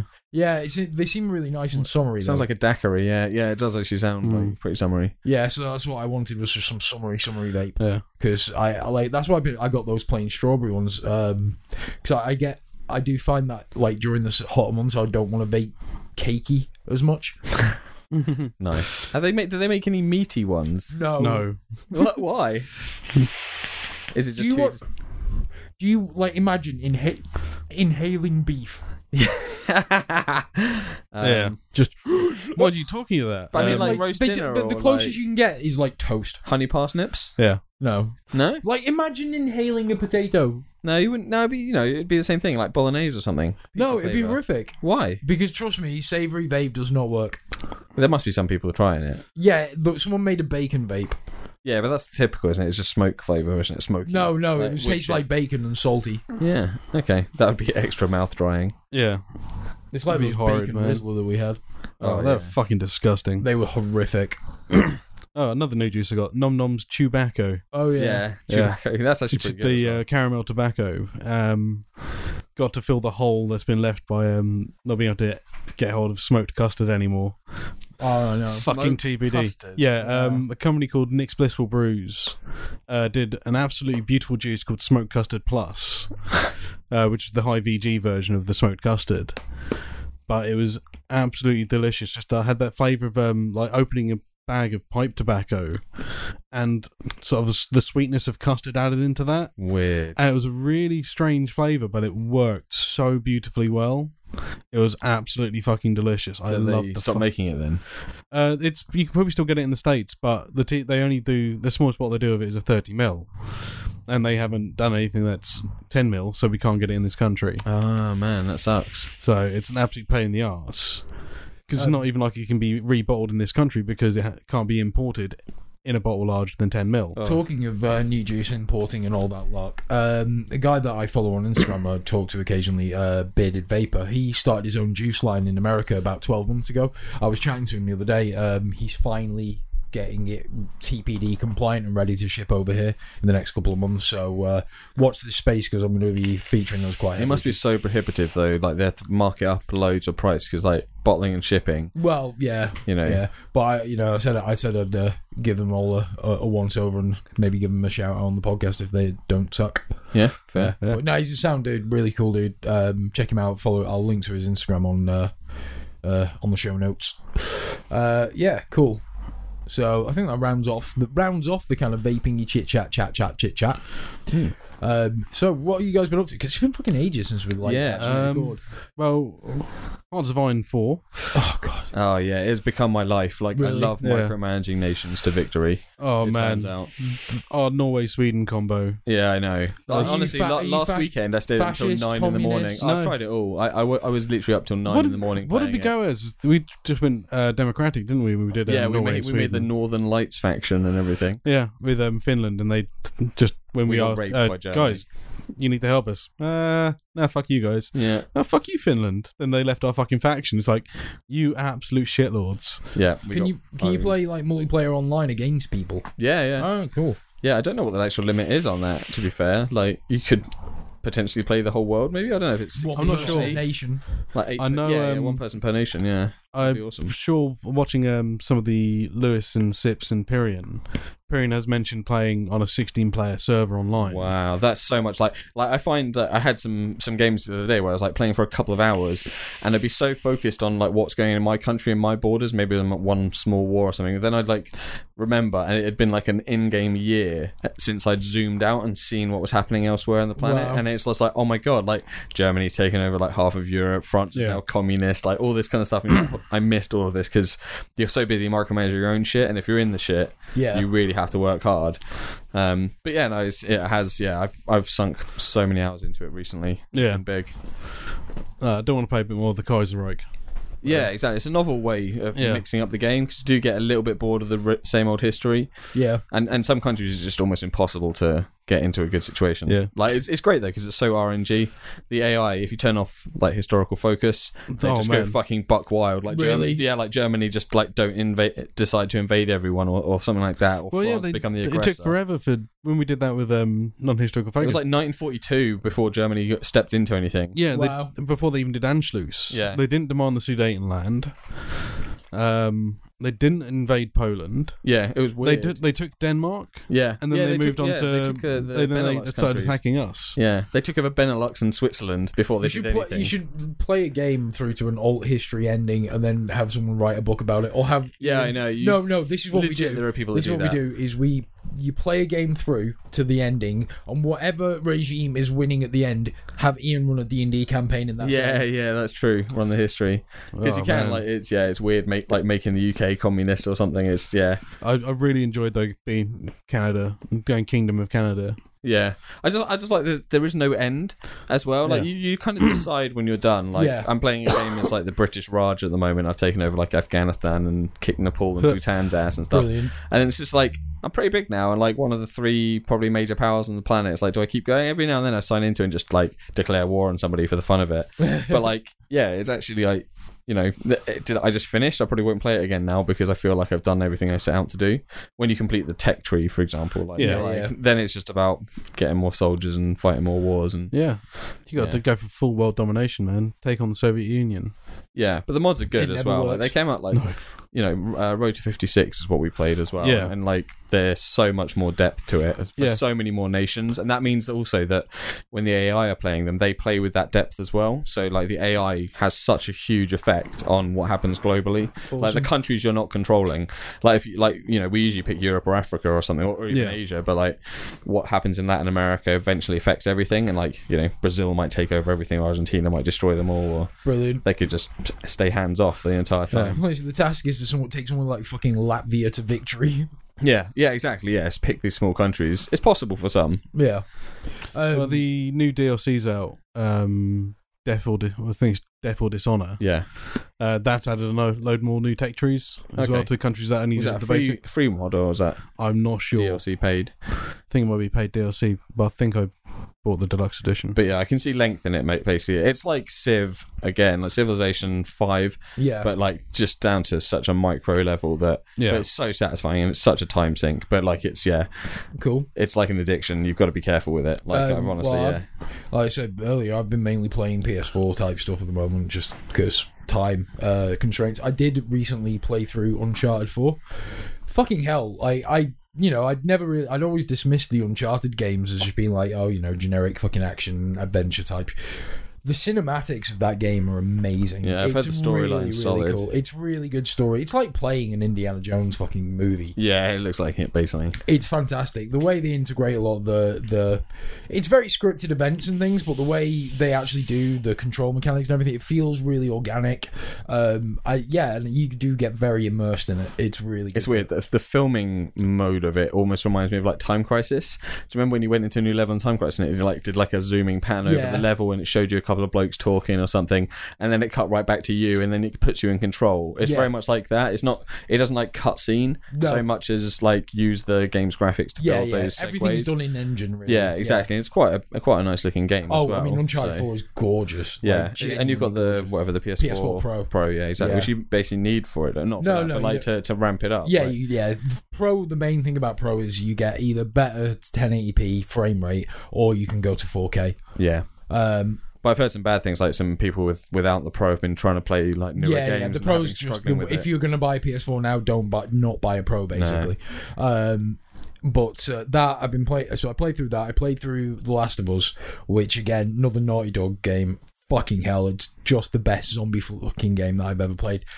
It, oh, it's so good. The character work in it is amazing. Uh, you just, I just got so invested in the main characters, Joel and um, fucking hell, Ash. No, Ashley. No, so invested. yeah, Yeah. I know it's terrible now. uh, but yeah, Joel and the little girl uh, that he's basically protecting the entire way. Oh, so cool.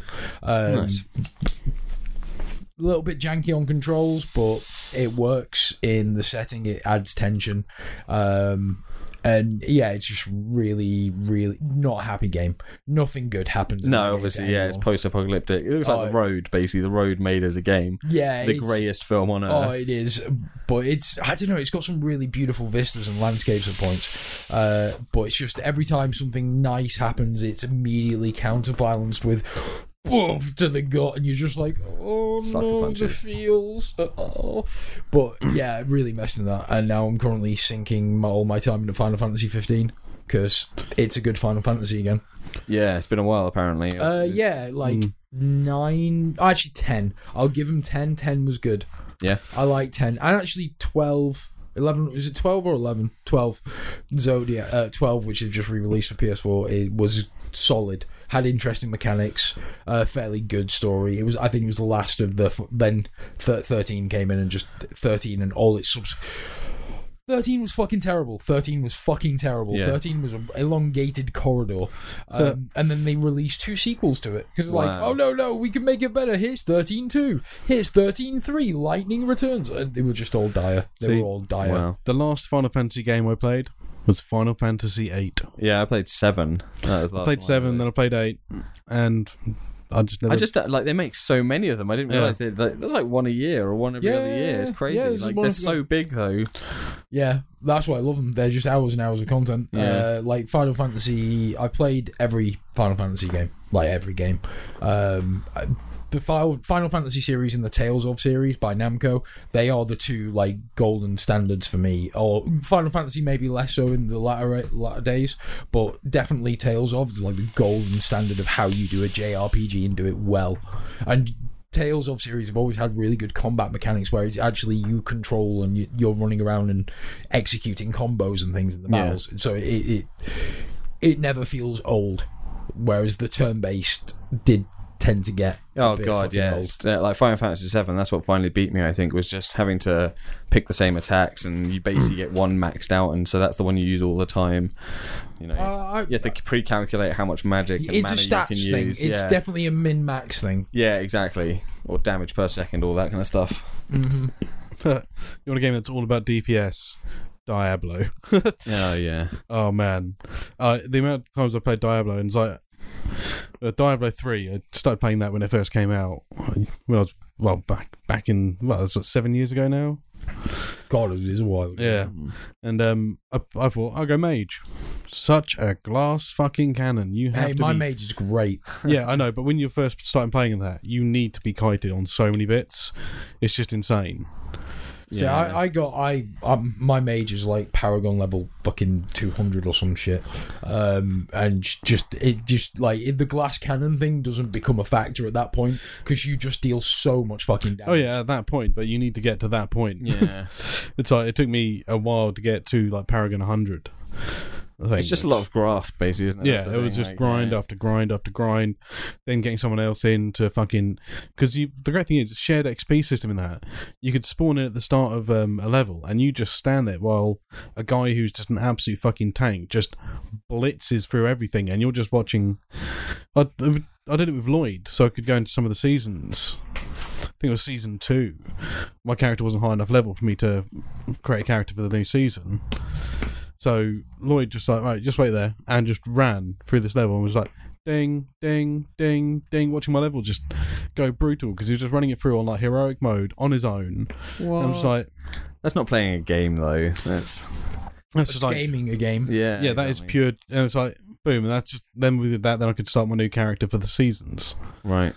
So now I have that, I don't have to go through that stage again. I can Yeah, it's almost like what's the point of having that though? Like, why is it that difficult to level up s- on your own? It, it's to basically to encourage um, team play, co-op play. yeah, Basically, you have because the mage has a lot of good ranged stuff, but if they get swarmed, they're fucked. yeah, exactly. on Whereas there's own, some people which have got close up stuff, if they get swarmed, they're fine. But if the enemies are far away, lombing shit at them, they have to get to them to do, sort it out. Yeah, Whereas a mage can do a ranged attack. So it's it's like running a um, MMO. Where you want to, if you're doing a raid, you want to have a range of skills. You don't want everyone going in as one That's class. the holy trinity: yeah, healer, tank, DPS. yeah, Yeah. exactly. Yeah. Yeah, fair enough. Yeah, I don't. That's why I, mean, liked Guild Wars in terms Yeah. of that because it mixed up like because everyone could, everyone had the ability to do part of that trinity, at least two parts of that trinity in Yeah. different ways. So it meant that you never, you weren't forced into just one role repeatedly. Yeah, that's the. I mean, there was eventually when people get, managed to game them, like figure out what the best stat build, build, the most effective builds per class were. Then you kind of like, all right, if you were running high level stuff, it's like you took that. But you're right. Like, effective jack of all trades more interesting for you maybe than just doing the same thing every Yeah, single yeah. time. Because then you're just memorizing keylog. You know, it's it's basically Well, that's Street it, Fighter. yeah. Then, Hey, Street Fighter's well, I mean, yeah, obviously, great yeah, skill, it's great skill. But yeah, no, I it's mean, the been- ultimate ultimate and competitive skill of gaming is uh, StarCraft, in my opinion.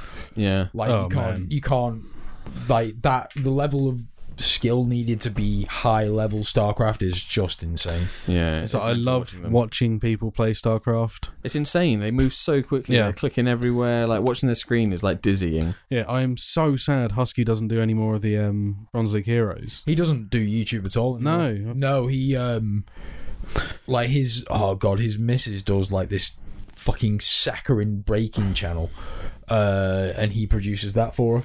That's what he does now. Oh, come Husky, please, please come back to YouTube and do some StarCraft stuff, man. His bron- the Bronze League Hero stuff was absolutely hilarious, just to watch because basically he would do a lot. well, he did a lot of the commentating for the esports, didn't he? Yeah, And he's a former competitor. yeah, yeah. I believe I can't. Uh, I'm not sure I if he was like big. To, I don't think he ever made it to Grandmaster. no, but and basically he used to do a lot of commenting, commentating on these matches. And basically, what Bronze League Heroes was, people would send in replays of games from the Bronze League, which is the lowest tier. And basically, he would basically someone else would review them before he watched, before he got it, just to make sure, yeah, it's actually going to be one that's going to be good for him to watch and commentate on. And then he would just literally be watching it for the first time and commentating on it as if it's a live match. And just like finding the hila- hilarity of what some people do at this low level, and just like how many people cheese things and just do some really really stupid things or make It's really, it is really funny just watching people Just- like all, like all the all ins and just mass void rays and things. It's, yeah, it's or the funny. guys there's like, why are you building a third fucking base? You haven't got this. Why are you going for the fucking third base? You don't. You need this first. Yeah, it's, Yeah, it's all knowing the stats, isn't it? Like, so yeah, it's well, like- I mean, StarCraft is so many things. It's decision making. It's um, you know, actual hand-to-eye coordination, and you know, your dexterity is like a, a massive factor. Yeah. Um, and yeah, it's memorizing timings, builds, memorizing maps and pathways, reacting as well. reaction yeah. times as well. Yeah, it's such an all-encompassing sport. Was it? This is apple and caramel butter cookie. Sounds delicious. Sounds cakey. Took that one straight to the lung. Like a big boy.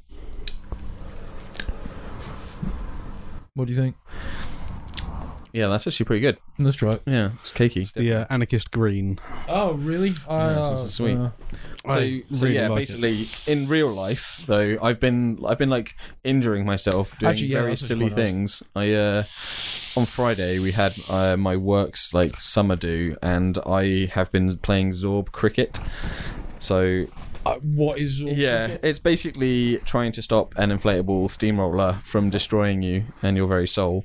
So there's two teams of three, Right. and one of you gets in the ball, and two people push it down like an inflatable uh, wicket. So like it's got edges and a huge like pair of stumps, set of stumps at the end, and then spaced out in that in that area are three circles for the other team to stand. So they have to try and stop you one at a time, while keeping one foot in the um, circle at all times. They have to try and push the ball out over the edge Right. But there's a, like maybe five meters between them. So the ball, the Zorb, can get a proper head of steam, like two big guys like pushing the ball towards it, and you're in the middle of the ball, running inside it as well, building up some power, and literally like people are getting air off people's backs. Wow. It's like people trying to squat, but like there's no real tactic for winning. If you try and stop it with your, your hands, the first time I tried it, I literally just bounced straight off of it and it went right over me. Like, and then the second, time, the second time I tried to give it like a proper shoulder barge and stuff, but it basically ended up like cr- like compressing my neck into my shoulders.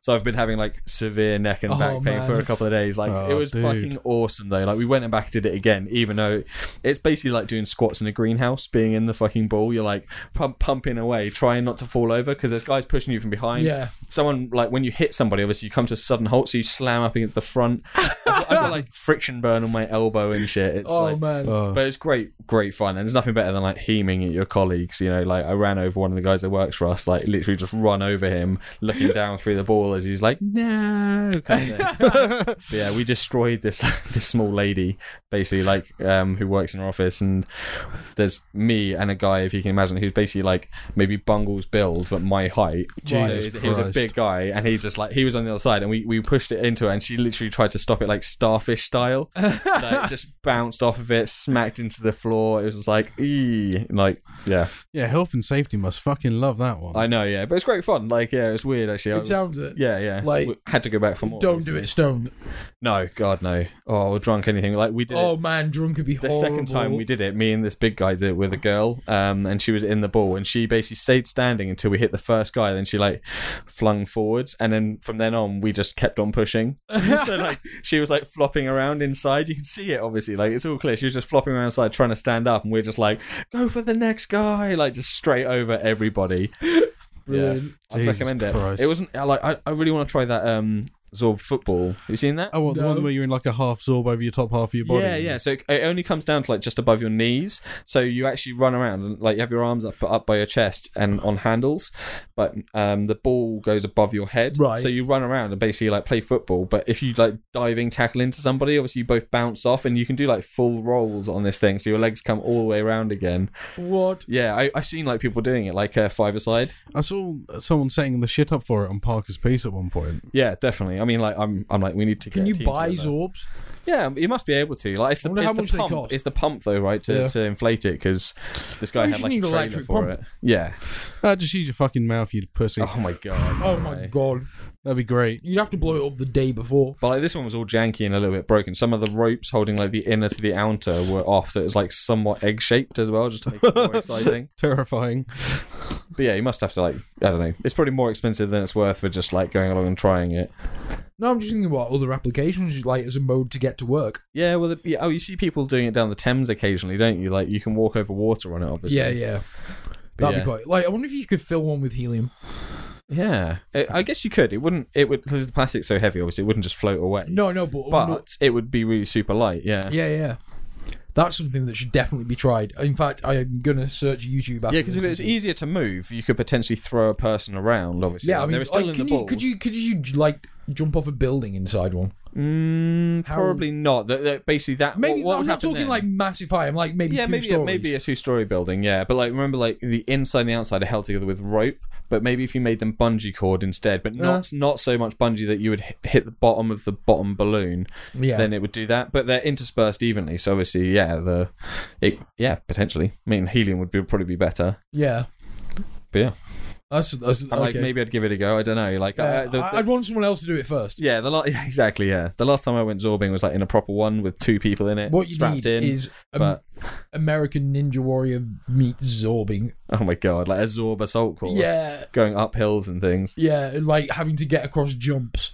Oh man, yeah, because that's like when I did this thing with two of us. Like I was in with Kiwi, and she's like half my size, so it started to do that thing where you become gyroscopic around her. So every time I went over the top, just as I went over, I would fly down that side, and obviously she'd fly up that side, and it just built up this like janky momentum. And eventually we hit like a, a bump at the exact right time, and we got some air. And when we were in the air, we were spinning like loads faster, and hit again.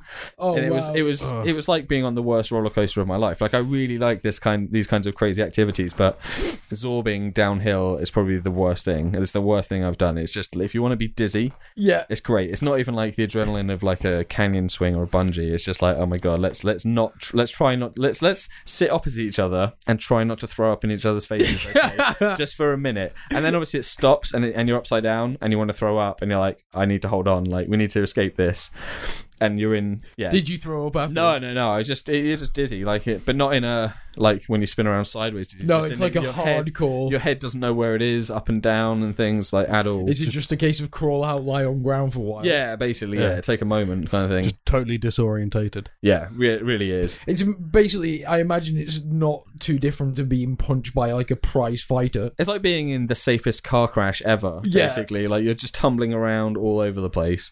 It, I, yeah, I mean, it's not even like a wee type moment. It's just, just like, oh like- my god, oh my god, oh my god, oh my god, oh my god. That's it, the whole way through. Oh yeah, as a, as a person who has put a car onto its roof, I, I can happily say that yes, that is incredibly disorientating, and you forget that you're upside down. Yeah, because, you don't know which way's up. yeah, and I mean the way I discovered that I was upside down was um first thing I did was the smartest thing, which was turn the engine off, take the key out of the ignition, let go of it, just drop it, don't give a fuck. Engine's off, no more fuel running Like, through. It falls up. Don't even notice that. Second thing I did was the stupidest thing I did. I unclipped my seatbelt. Nice. I put my shoulder through the sunroof. nice. It's like, well, that was stupid. and um, my uh, girlfriend at the time was still upside down in her chair complaining of back pain. Jesus. She was hanging up there upside down in the car for two hours. What? You didn't let her out? Nah. Well, no, she had back pain. That's why she's an Okay. ex girlfriend. Um, well, it's my ex. let Well, she's. Yeah, You she's left still her- there. She's still Well- there somewhere, yeah. it's my ex-wife, Yeah. so I wouldn't mind if she was. Um, but yeah, it basically, He's such a Ross. I did it, uh, dude. I have one divorce, one. um, so far. Uh, Don't I, let Ruth hear that. no, I, I I referred to Ruth as my future ex-wife once. Wow. Happy Valentine's Day. Yeah, I was like, and this is uh, my future ex-wife, Ruth. Oh, what? Uh, Oh, oh man, yeah, but yeah, basically I- the crash. I- When I did it, I did it in front of a um, off-duty fireman, which was probably one of the best people to crash in front of because he knew exactly what the fuck what to do. It was basically I've unclipped my seatbelt. I'm currently sitting on the roof of my car. really surreal. Uh, and then all of a sudden the back door gets forced open and this guy shouting in asking for a ride. He's like, Well, I'm fine while I was complaining of back pain.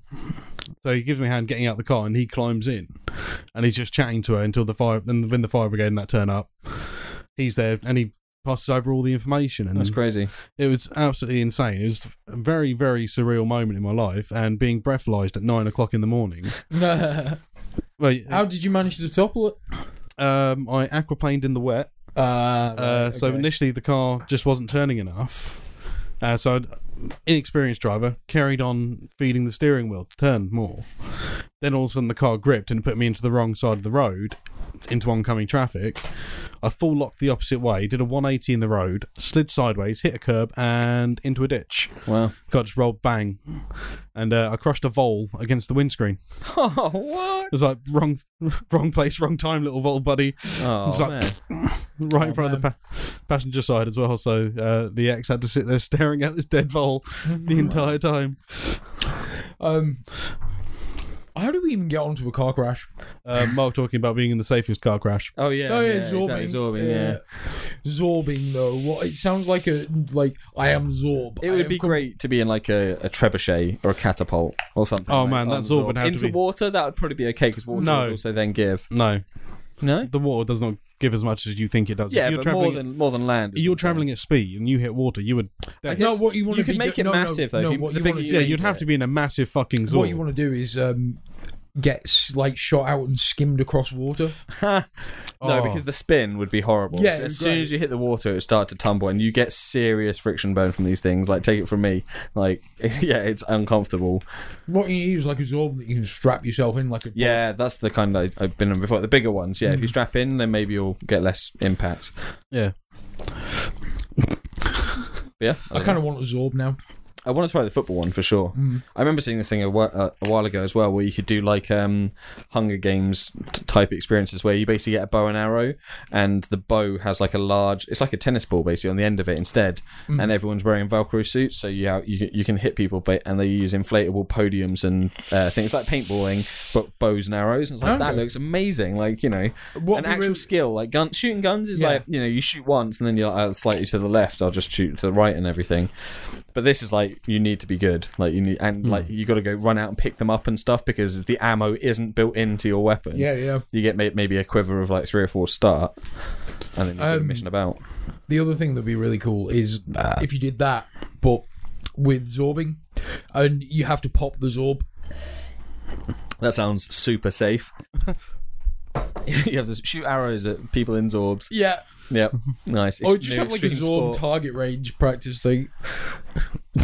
Nice. I'm just saying it's no, like it's like what you need is the new gi- Bond villain needs to be doing this. Like But- instead of like we're hunting like, the greatest game of all, giant men wa- in giant zorbs. whack a mole with zorb people in zorbs coming up out, out of Nice. holes, The- and a giant mechanized hammer just The added danger of doing that with Zorbs and a bow and arrow is not only is there a risk that the arrow will go straight through the Zorb and into the person inside, if it doesn't hit them and just deflates the Zorb while they're oh in my it, god, yeah, they're just going to be trapped inside this giant, that's so true. thick plastic Or you condom. You, you could fill them with helium and do flaming arrows. uh, hydrogen. Helium doesn't react with. Hydrogen, yeah. Yeah. So yeah, exactly, yeah, and just like have like fire flaming arrows at people, and just have them like, and then the Explode. plastic. I want be to a see this in a film now.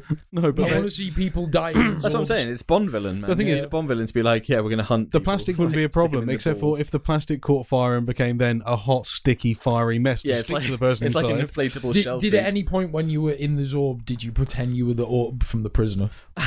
yeah, no, exactly. It wasn't quite like you know pulsatey enough for that. It was quite solid. just bouncing But around you on could, the beach. yeah, you could chase someone down a beach in it. It'd be that, that was like a non-see-through ball as well. If there was Yeah. someone in there, it must have been terrifying. Oh man, Maybe it was like a one-way mirror or a two-way mirror rather. Yeah.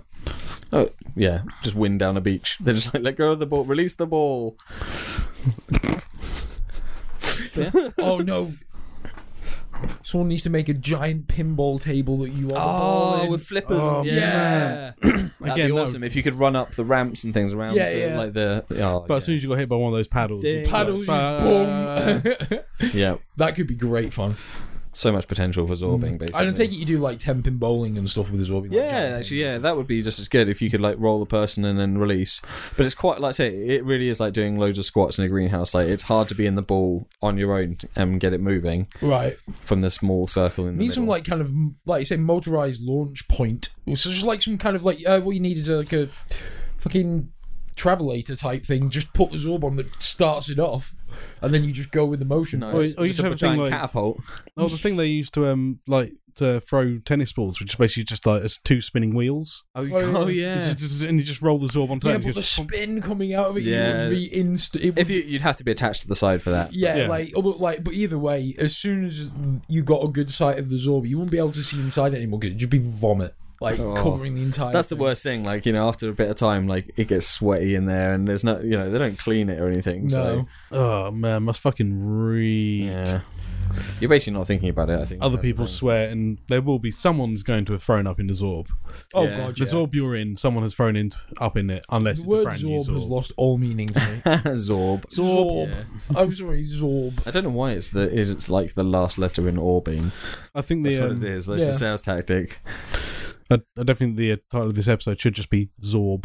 This is Orb. Zorb. I am Zorb. I come from outer space. it does sound like a B movie space villain.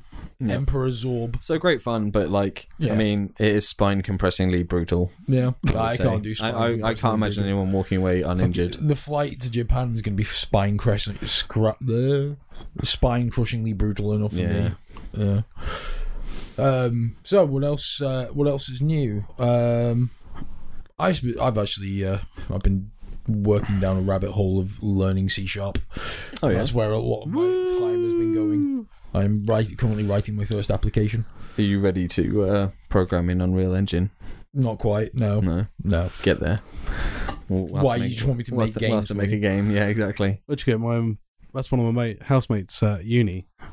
His dissertation piece was a game engine built from the ground up. Nice. What, It was fucking what insane. language did he use? Uh, it was doing it in C++ and OpenGL. Jesus. OpenGL random. Yeah, Yeah. Um. that was insane. Had the destructible terrain thing he had If- in there was really fucking intelligent as well. Because this was at the time when games weren't running fucking mental. Poly- you couldn't have a system that could run with brutally high amount of polygons. You're like you were limited to what you could run. This was what 2005, so you had decent spec equipment, but it wasn't like the spec we have today, where you can run something that looks f- fucking beautiful, like the heavily modded Skyrims and stuff, where they look like a fucking actual picture. This was like back when you had stuff like Half Life and Yeah. Counter Strike. So he did this, and he designed it so that when the game reached a certain count of polygons, the engine would go around the destroyed terrain and smooth out the polygons to lower the count, so to limit the amount of lag you'd get from the game having to render the new size. Yeah, yeah. It was absolutely insane. I mean, this guy worked on that for I think it was two years. He worked on coding this program, and he went to bed at nine in the morning, slept all day, woke up at five, had a massive smoke out with us. Occasionally went to the pub, then came home and then pr- coded all night, That's crazy. and then Because this was like, smoking this out was all like night. the era when loads of games had like foggy backgrounds or Yeah. murk in the distance, Yeah, right? yeah, Because yeah. the render distance was so low because Yeah. they wanted to have good graphics, but the polygon like- restrictions were I'd- like yeah. no. and I'd wake up in the morning, we'd have a cup of tea, have a joint, he'd go to bed. and it was just like, and that was his system. So he built the engine, but did he build any games for it as well? Uh, he built a demonstration game that was running in it. Basically, so the engine was built and this game was built alongside it, where basically you just would run around and you could shoot the terrain out Yeah. and stuff like that, just to show that it worked and that it would just destroy shit and not lag because it would auto auto smoothing. Well, It was absolutely insane. I mean, for the time, it was just fucking brutal because the only time, game at the time that had terrain destroyable terrain like that was the Red Faction games on the PS2. Mm-hmm. So he was basically had built the Red Faction engine for himself in C++ and OpenGL. what's he up to now? Uh, he's a freelance 3D programmer. Oh, nice. Wow.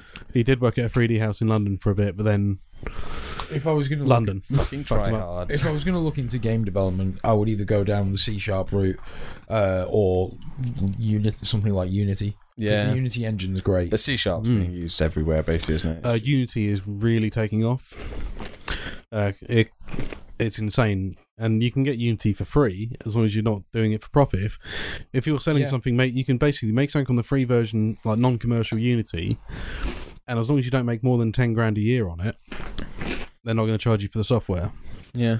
So a lot of people are using it to make their mobile games, and then they're making a little bit of revenue off it from like ad revenue and just putting the game up for free. So it's basically being able to create Well- the glory days of the Spectrum when you had guys writing games in their bedrooms. It's like some of the biggest names on the Spectrum, like Manic Miner and shit like that, were built by teams of like sometimes just one guy, sometimes a team Yeah, of exactly. five. they're just renting it out like Blockbuster Video, basically. Yeah, and they, they were basically it. just coding these these games at home in BASIC, and boom, game goes out. A lot of them are released as like freeware or just stuff in the back of magazines, like oh, new game, 50p, blah blah blah, and they became the big fucking titles yeah. yeah. because they were so basic, basic but great.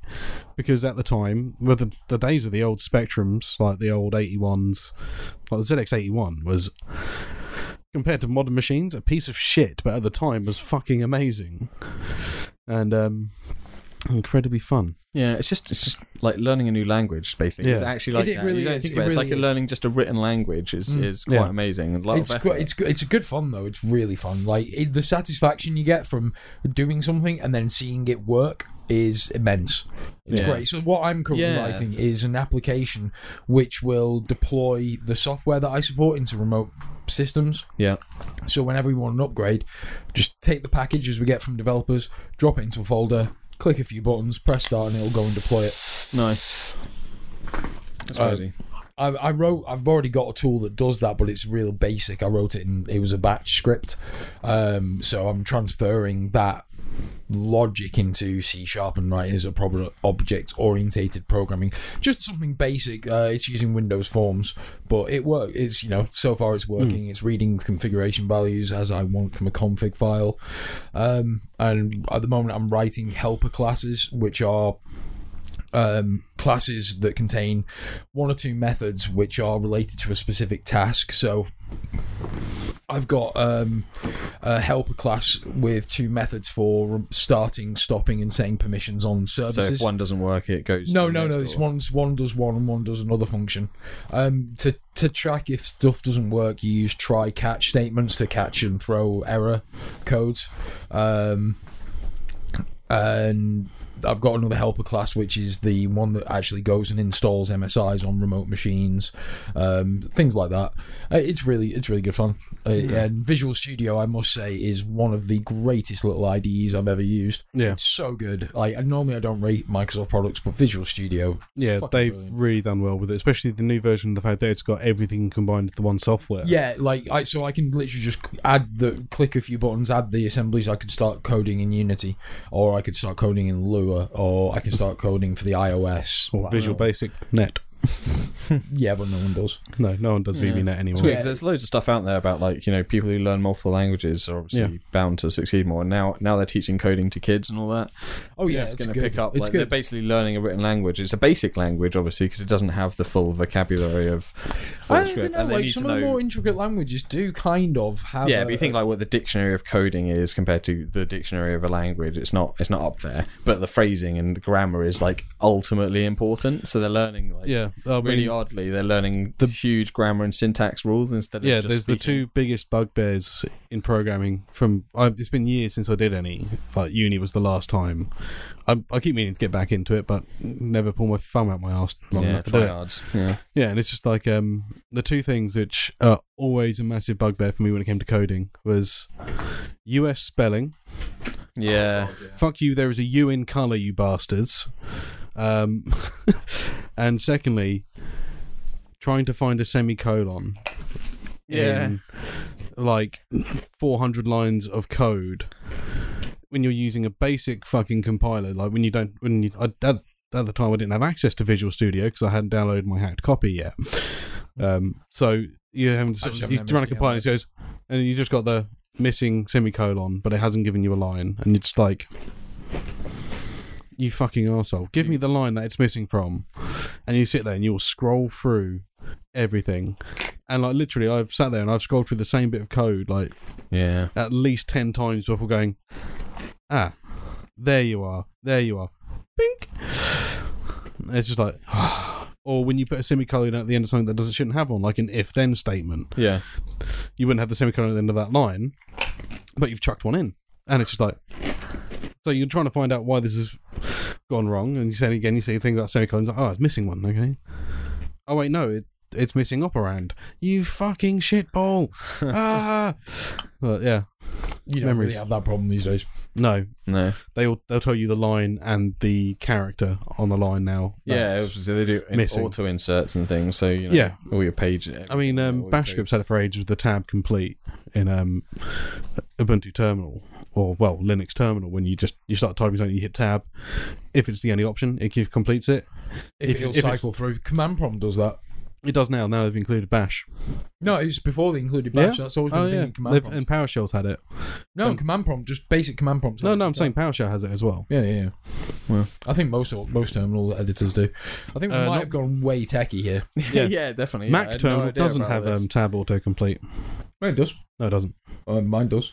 Well, you fucking lucky bastard, because the one I was working on earlier this week fucking didn't. Uh, I might have added it. I might have added it in there. as a Yeah. shortcut. It is basically another language, and there's a language around it. There's also another Yeah, language. it's Everything just- you say oh, like, man. what? seriously, the the biggest bitch with fucking Macs and stuff is changing a host name on a Mac. Because every other computer, when you build it, it asks you what do you want to name your computer, so you can give it the host name at that point. Windows Mac- 10 doesn't anymore. Well, you, can get around it. There is a way of doing it. If Yeah. you bump into sysprep, you're fine. Really getting nerdy. Um, but yeah, with Mac, it just goes through the build process, and you're just like, oh, so you've just named it after the user I created's iMac. Every Mac I build at work is called. I create the systems account, which is our account, so we can access them as well as the end user. Yeah. So I have got umpteen machines on my network which are called Systems MacBook Pro. and it's just like this is going to cause a problem at some point. Yeah. So I've started having to every time I build one, then it's like okay, now we need to go into terminal, and then we need to do all the changing of the local host name, the computer name, and the But main surely host that's something you can write a program to do if it's the same problem. Yeah, I, I've got time. bash I could- script. I had a batch yeah. script to do it, like a Yeah. little bash. I could do, that does but I don't often build Macs. But it's an absolute pain in the balls when I get one. It's just like Yeah, that's why you just write. It's like about a, you know, not much of a line of bash script. Just- If you have a standard syntaxing, so you say you want to have like the user's initials plus a number, Yeah. you just yeah. oh, could that's easily that's not how we name things at my place. Well, I, what, I, I didn't know. What, Our, our like- machine name. I was using that as just a rough example. It's such an irrit. Uh, the person who chose the naming scheme at my place is an absolute prick. Ours is like five letters of your last name and the first letter of your No, first name of our systems. Uh, basically, they've just grabbed the list of all of the towns in an area of Italy. Like I think oh. it's like, like Sicily or Sardinia, one of the islands. Basically, they've named all the names of the towns. Right. Now, Why? because they're a fucking prick. It's fine when it's like, okay, that, that one's only like four letters long. That's brilliant. But then you've got like the entire V section is just filled of about 20 fucking places that all start Villa della uh, da da da. All, all one word, and they're about 20 characters long. It's like, that is far too long for a fucking host name, you fucking retard. So I've started like sneaking a few random things in. Like Italian sounding names. Oh, not even that. I um, There we go. our new one of our new sysadmins. I've named his after a, I've named his uh, laptop Ackbar after Admiral Ackbar from Star Wars. Excellent. So I'm the, starting to the sneak stuff. sleepy Like Italian town of Ackbar. yeah, and like um, a couple of our systems engineers, they've named theirs after um, various Greek gods. Uh, they've got Aureax and um, Abalam and Nice. stuff like that. It's just like, You just can't trust people not to fuck around at work. yeah. No, you really can't. I'm, I'm so, gonna. like, talking the epic fuck around. Um, the other day, one of the guys was le- it was who was left was leaving, and um, we were going out for like a late lunch for like his leaving thing, and uh, Gav, our departmental boss, sent out a Google sheet uh, for everyone to put down where they wanted to go.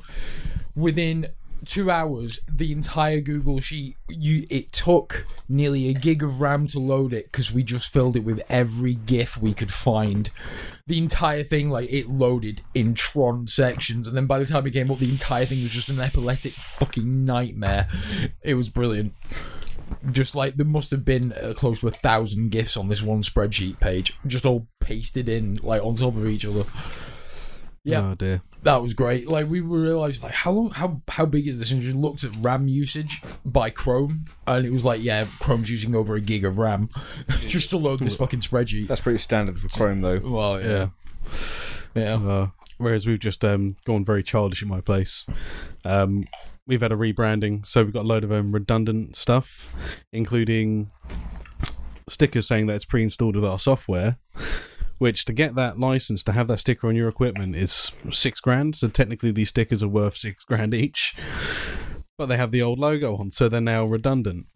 So we got um, one of our guys in our team got given two rolls of these stickers by the SDK guy. Nice. Um, and one of the his the other guy who oh, they're both the systems architect guys. One of them was off on holiday last week. He has spent the entire week just putting these stickers in various places, like some in plain view, and some in hidden places, all over his desk. um, I've also taken, I switched his fan so it's the the blades on the wrong way round. So it turns it on, it still spins, but instead of blowing air in his face, it's blowing air away from his desk. But I've also put a load of the stickers on just one blade, so it looks like we've just taken it open to do that. so yeah, That's Nice. nice. I did um, something relatively technically stupid the other day because I'm doing my my part for the community at work. So I'm, I'm organising a rounders game because I'm also heavily British. Um, and I, And uh, so I set up a doodle poll. Yeah, classic. Yeah, okay, no way. Rounders is a mixed sport. Definitely, it's like Yeah, mixed sport. It's the, like the English men and women's sport. All right. Um, and we have a challenge with the people down the road that are all a lot older than us, basically, and just keep losing. We smash them at bowling, we smash them at rounders. Like, we will take them at all times, is what I'm saying. Um, so sent up Doodle poll, and I fucking idiotically forgot to click the um, do not send me a notification every time someone votes on this. Oh, so there's like 40 people in our division all voting on days. Like, I got, I, I basically spammed myself, and because I, didn't log in or create an account, I couldn't turn it off. 'Cause I Oh, crossed it no. off after I set it up, and I kept on going back in, being like, "Unsubscribe me from this shit," and it was like, "You're unsubscribed." Email, email, email, email. oh, it was a fucking nightmare. Oh, oh amateur hour man. Yeah, I know. Can't be helped. I've just all, all the fuck around with work trying to get my emails changed over to my new name and everything. That was a pain in the ass. shouldn't be that difficult. Should just be create a new alias. No, I know, but HR had to get all kind of sign off before they could do it. Like a married woman. What's it like? Yeah. Uh, anyway, um, one the other thing I wanted to kind of touch on, which we've we've talked about a lot in the past, but you're here now, Mark.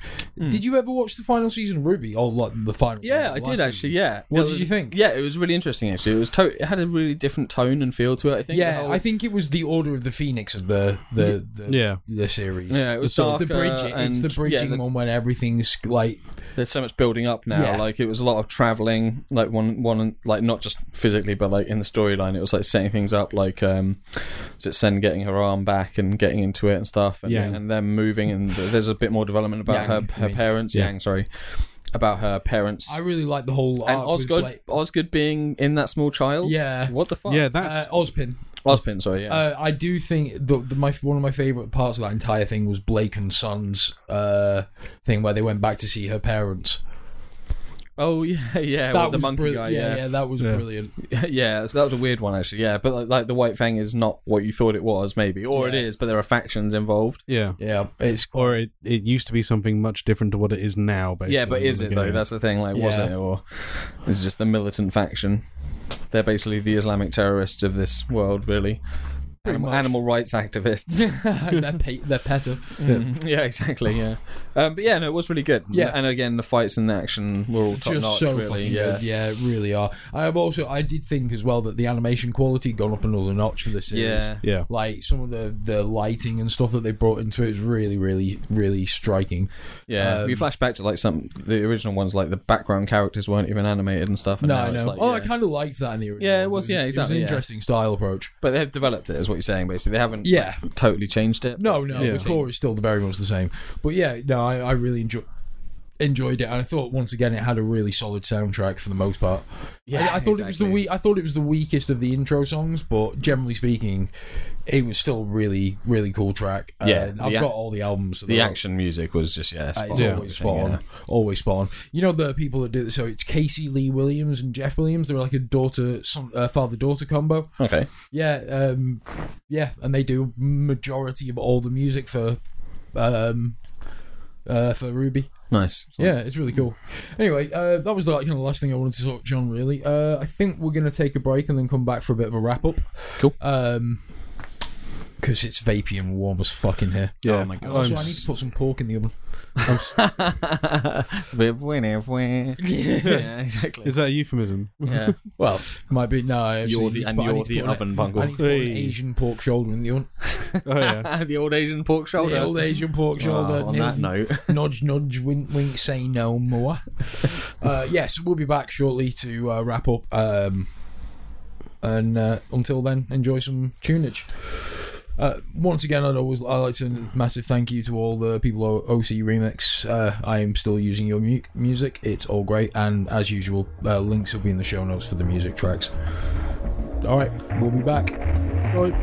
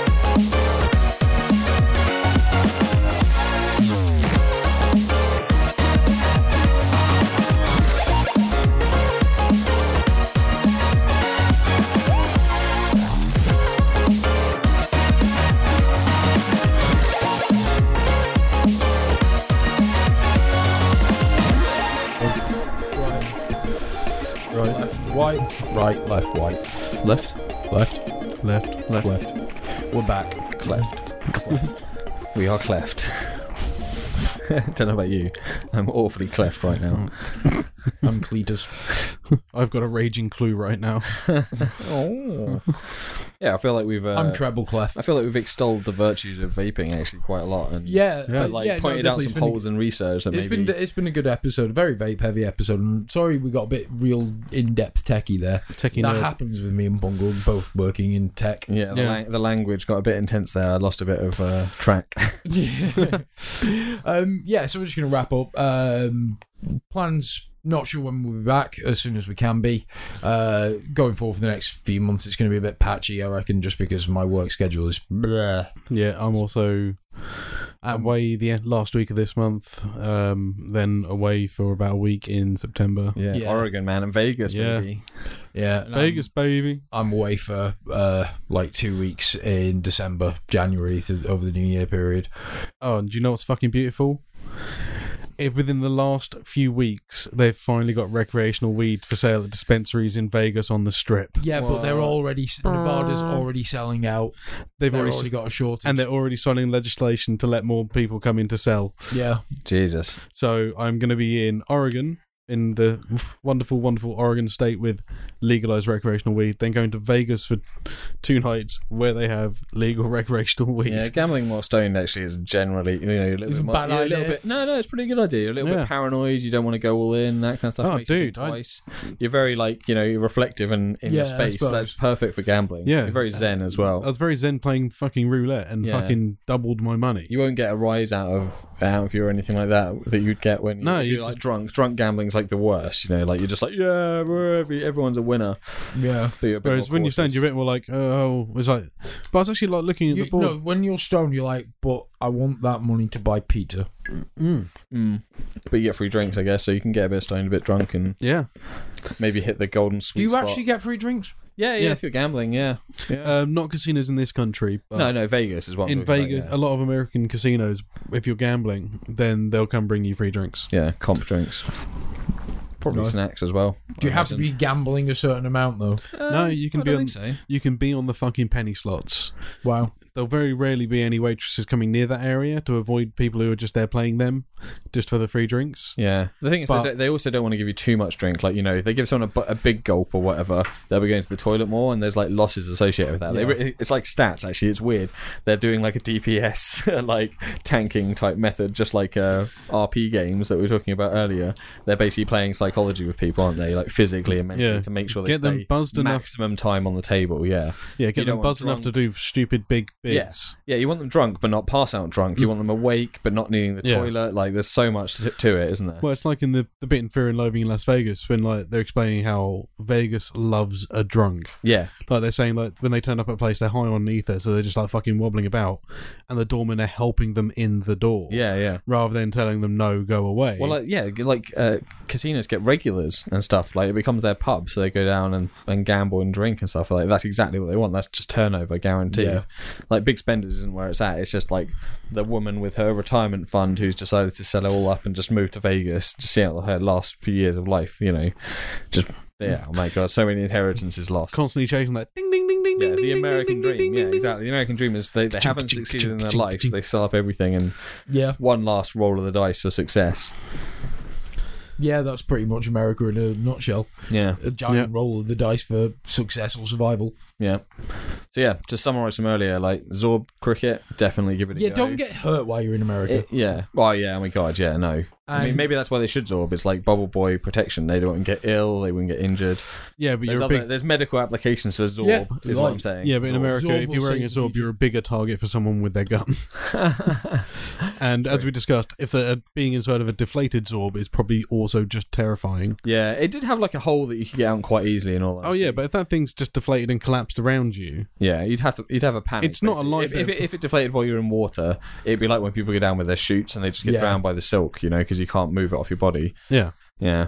Um, but yeah, like it's all football. I'd give it a go. I actually forgot as well. Like since the last time I went um, and did indoor surfing, which I would totally recommend. okay. Like it's you're on like a board that's sort of like a snowboard uh, skateboard type size, and they build a permanent wave using um, water guns Yeah. uh, against like a padded surface. So when you fall over, it doesn't hurt much, but the water is like no more than like an inch or two deep at any point. Okay. Um, and they start you off bodyboarding on it, so like boogie board, and you can like throw the board ahead of you, body surf on your chest, and then the board comes back to you, and you grab it and get on it.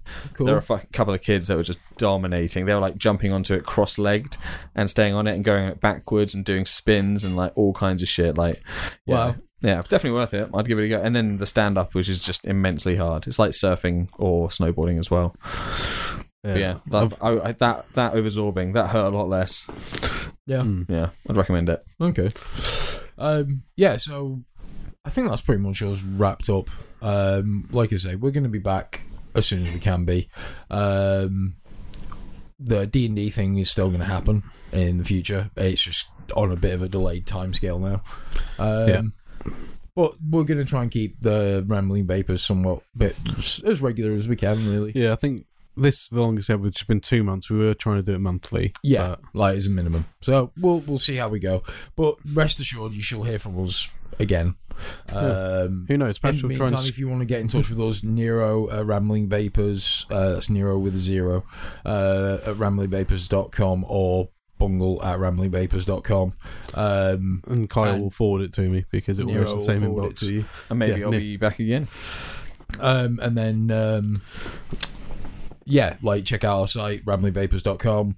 Um, head Like us over on there. We've Facebook. got, we've got all, all our links to, uh, you know, uh, vaping um, awareness and so on. That's all. Uh, we've got pages on our website you can check out if you want any links to CASAA, to um, the Well, New look Nicotine Alliance, whatever. Uh, just head over to the website and click Basically, on the get, advocacy get down link. on your knees and open your mouth to ram- rambling vapors. That's what you're saying. Virtual knees. No, no, I'm just sending 'Cause them we're- to our, we're ready to our, our resources that we're putting up. Yeah. Yeah. Um, and also, yeah, we've got our merch shop on the site there as well. So you click on merchandise. We've got t-shirts, hats, and all kinds of cool gumph with our faces on. Oh my god, do I get a free T-shirt? No, Oh, you can have one for fifteen quid. oh wow, bargain. That is a bargain. That is a bargain. Yeah. In this day and age, you'd be lucky to get a t-shirt for less than twenty-eight quid. Hell, I've got t- t-shirts upstairs. I paid like sixty pounds for. Nice. They are Cyberdog though, so Do they light up? yeah, Nice. Do they light up your life? yeah. Excellent. Um. Anyway, yeah, we're out. Uh, Yeah. we'll be back shortly. Uh, it's been a pleasure having you again, Mark. Yeah, no yeah, worries. thanks man. for coming, Mark. Yeah, I'll be back Yeah. again. All right. Cool beans. All right, guys. Love you guys. Bye. Bye. Bye. Bye. Bye. Well, I hope you have enjoyed our time together today on this tumultuous journey through minds so distorted they barely qualify as such. Please do join us again in another time, at another place, for another glimpse into the profoundly strange and fascinating world of the Rambling Vapors. Release.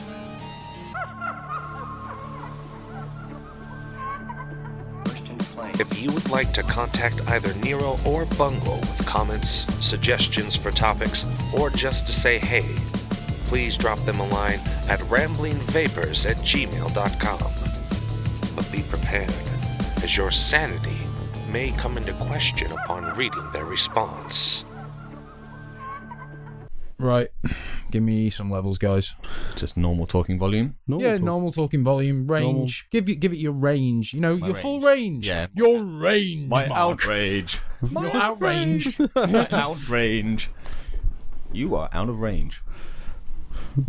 Shots fired. uh, Range Yeah. clock. range clock. Ranger clock. Ranger clock. A clock for the Rangers. Walker, Texas Ranger Clock. clock. That'd be an impressive clock. Joke, Chuck Norris. I don't know why I said Chuck Norris like a Dalek. Chuck Norris. All right, our chalk. You like our Chuck Norris? Ah, Chuck Norris come round for a, cuppa. Rochdale. Uh, Rochdale. Yay! Right. Levels. Right. Levels. Let's see how that sounds.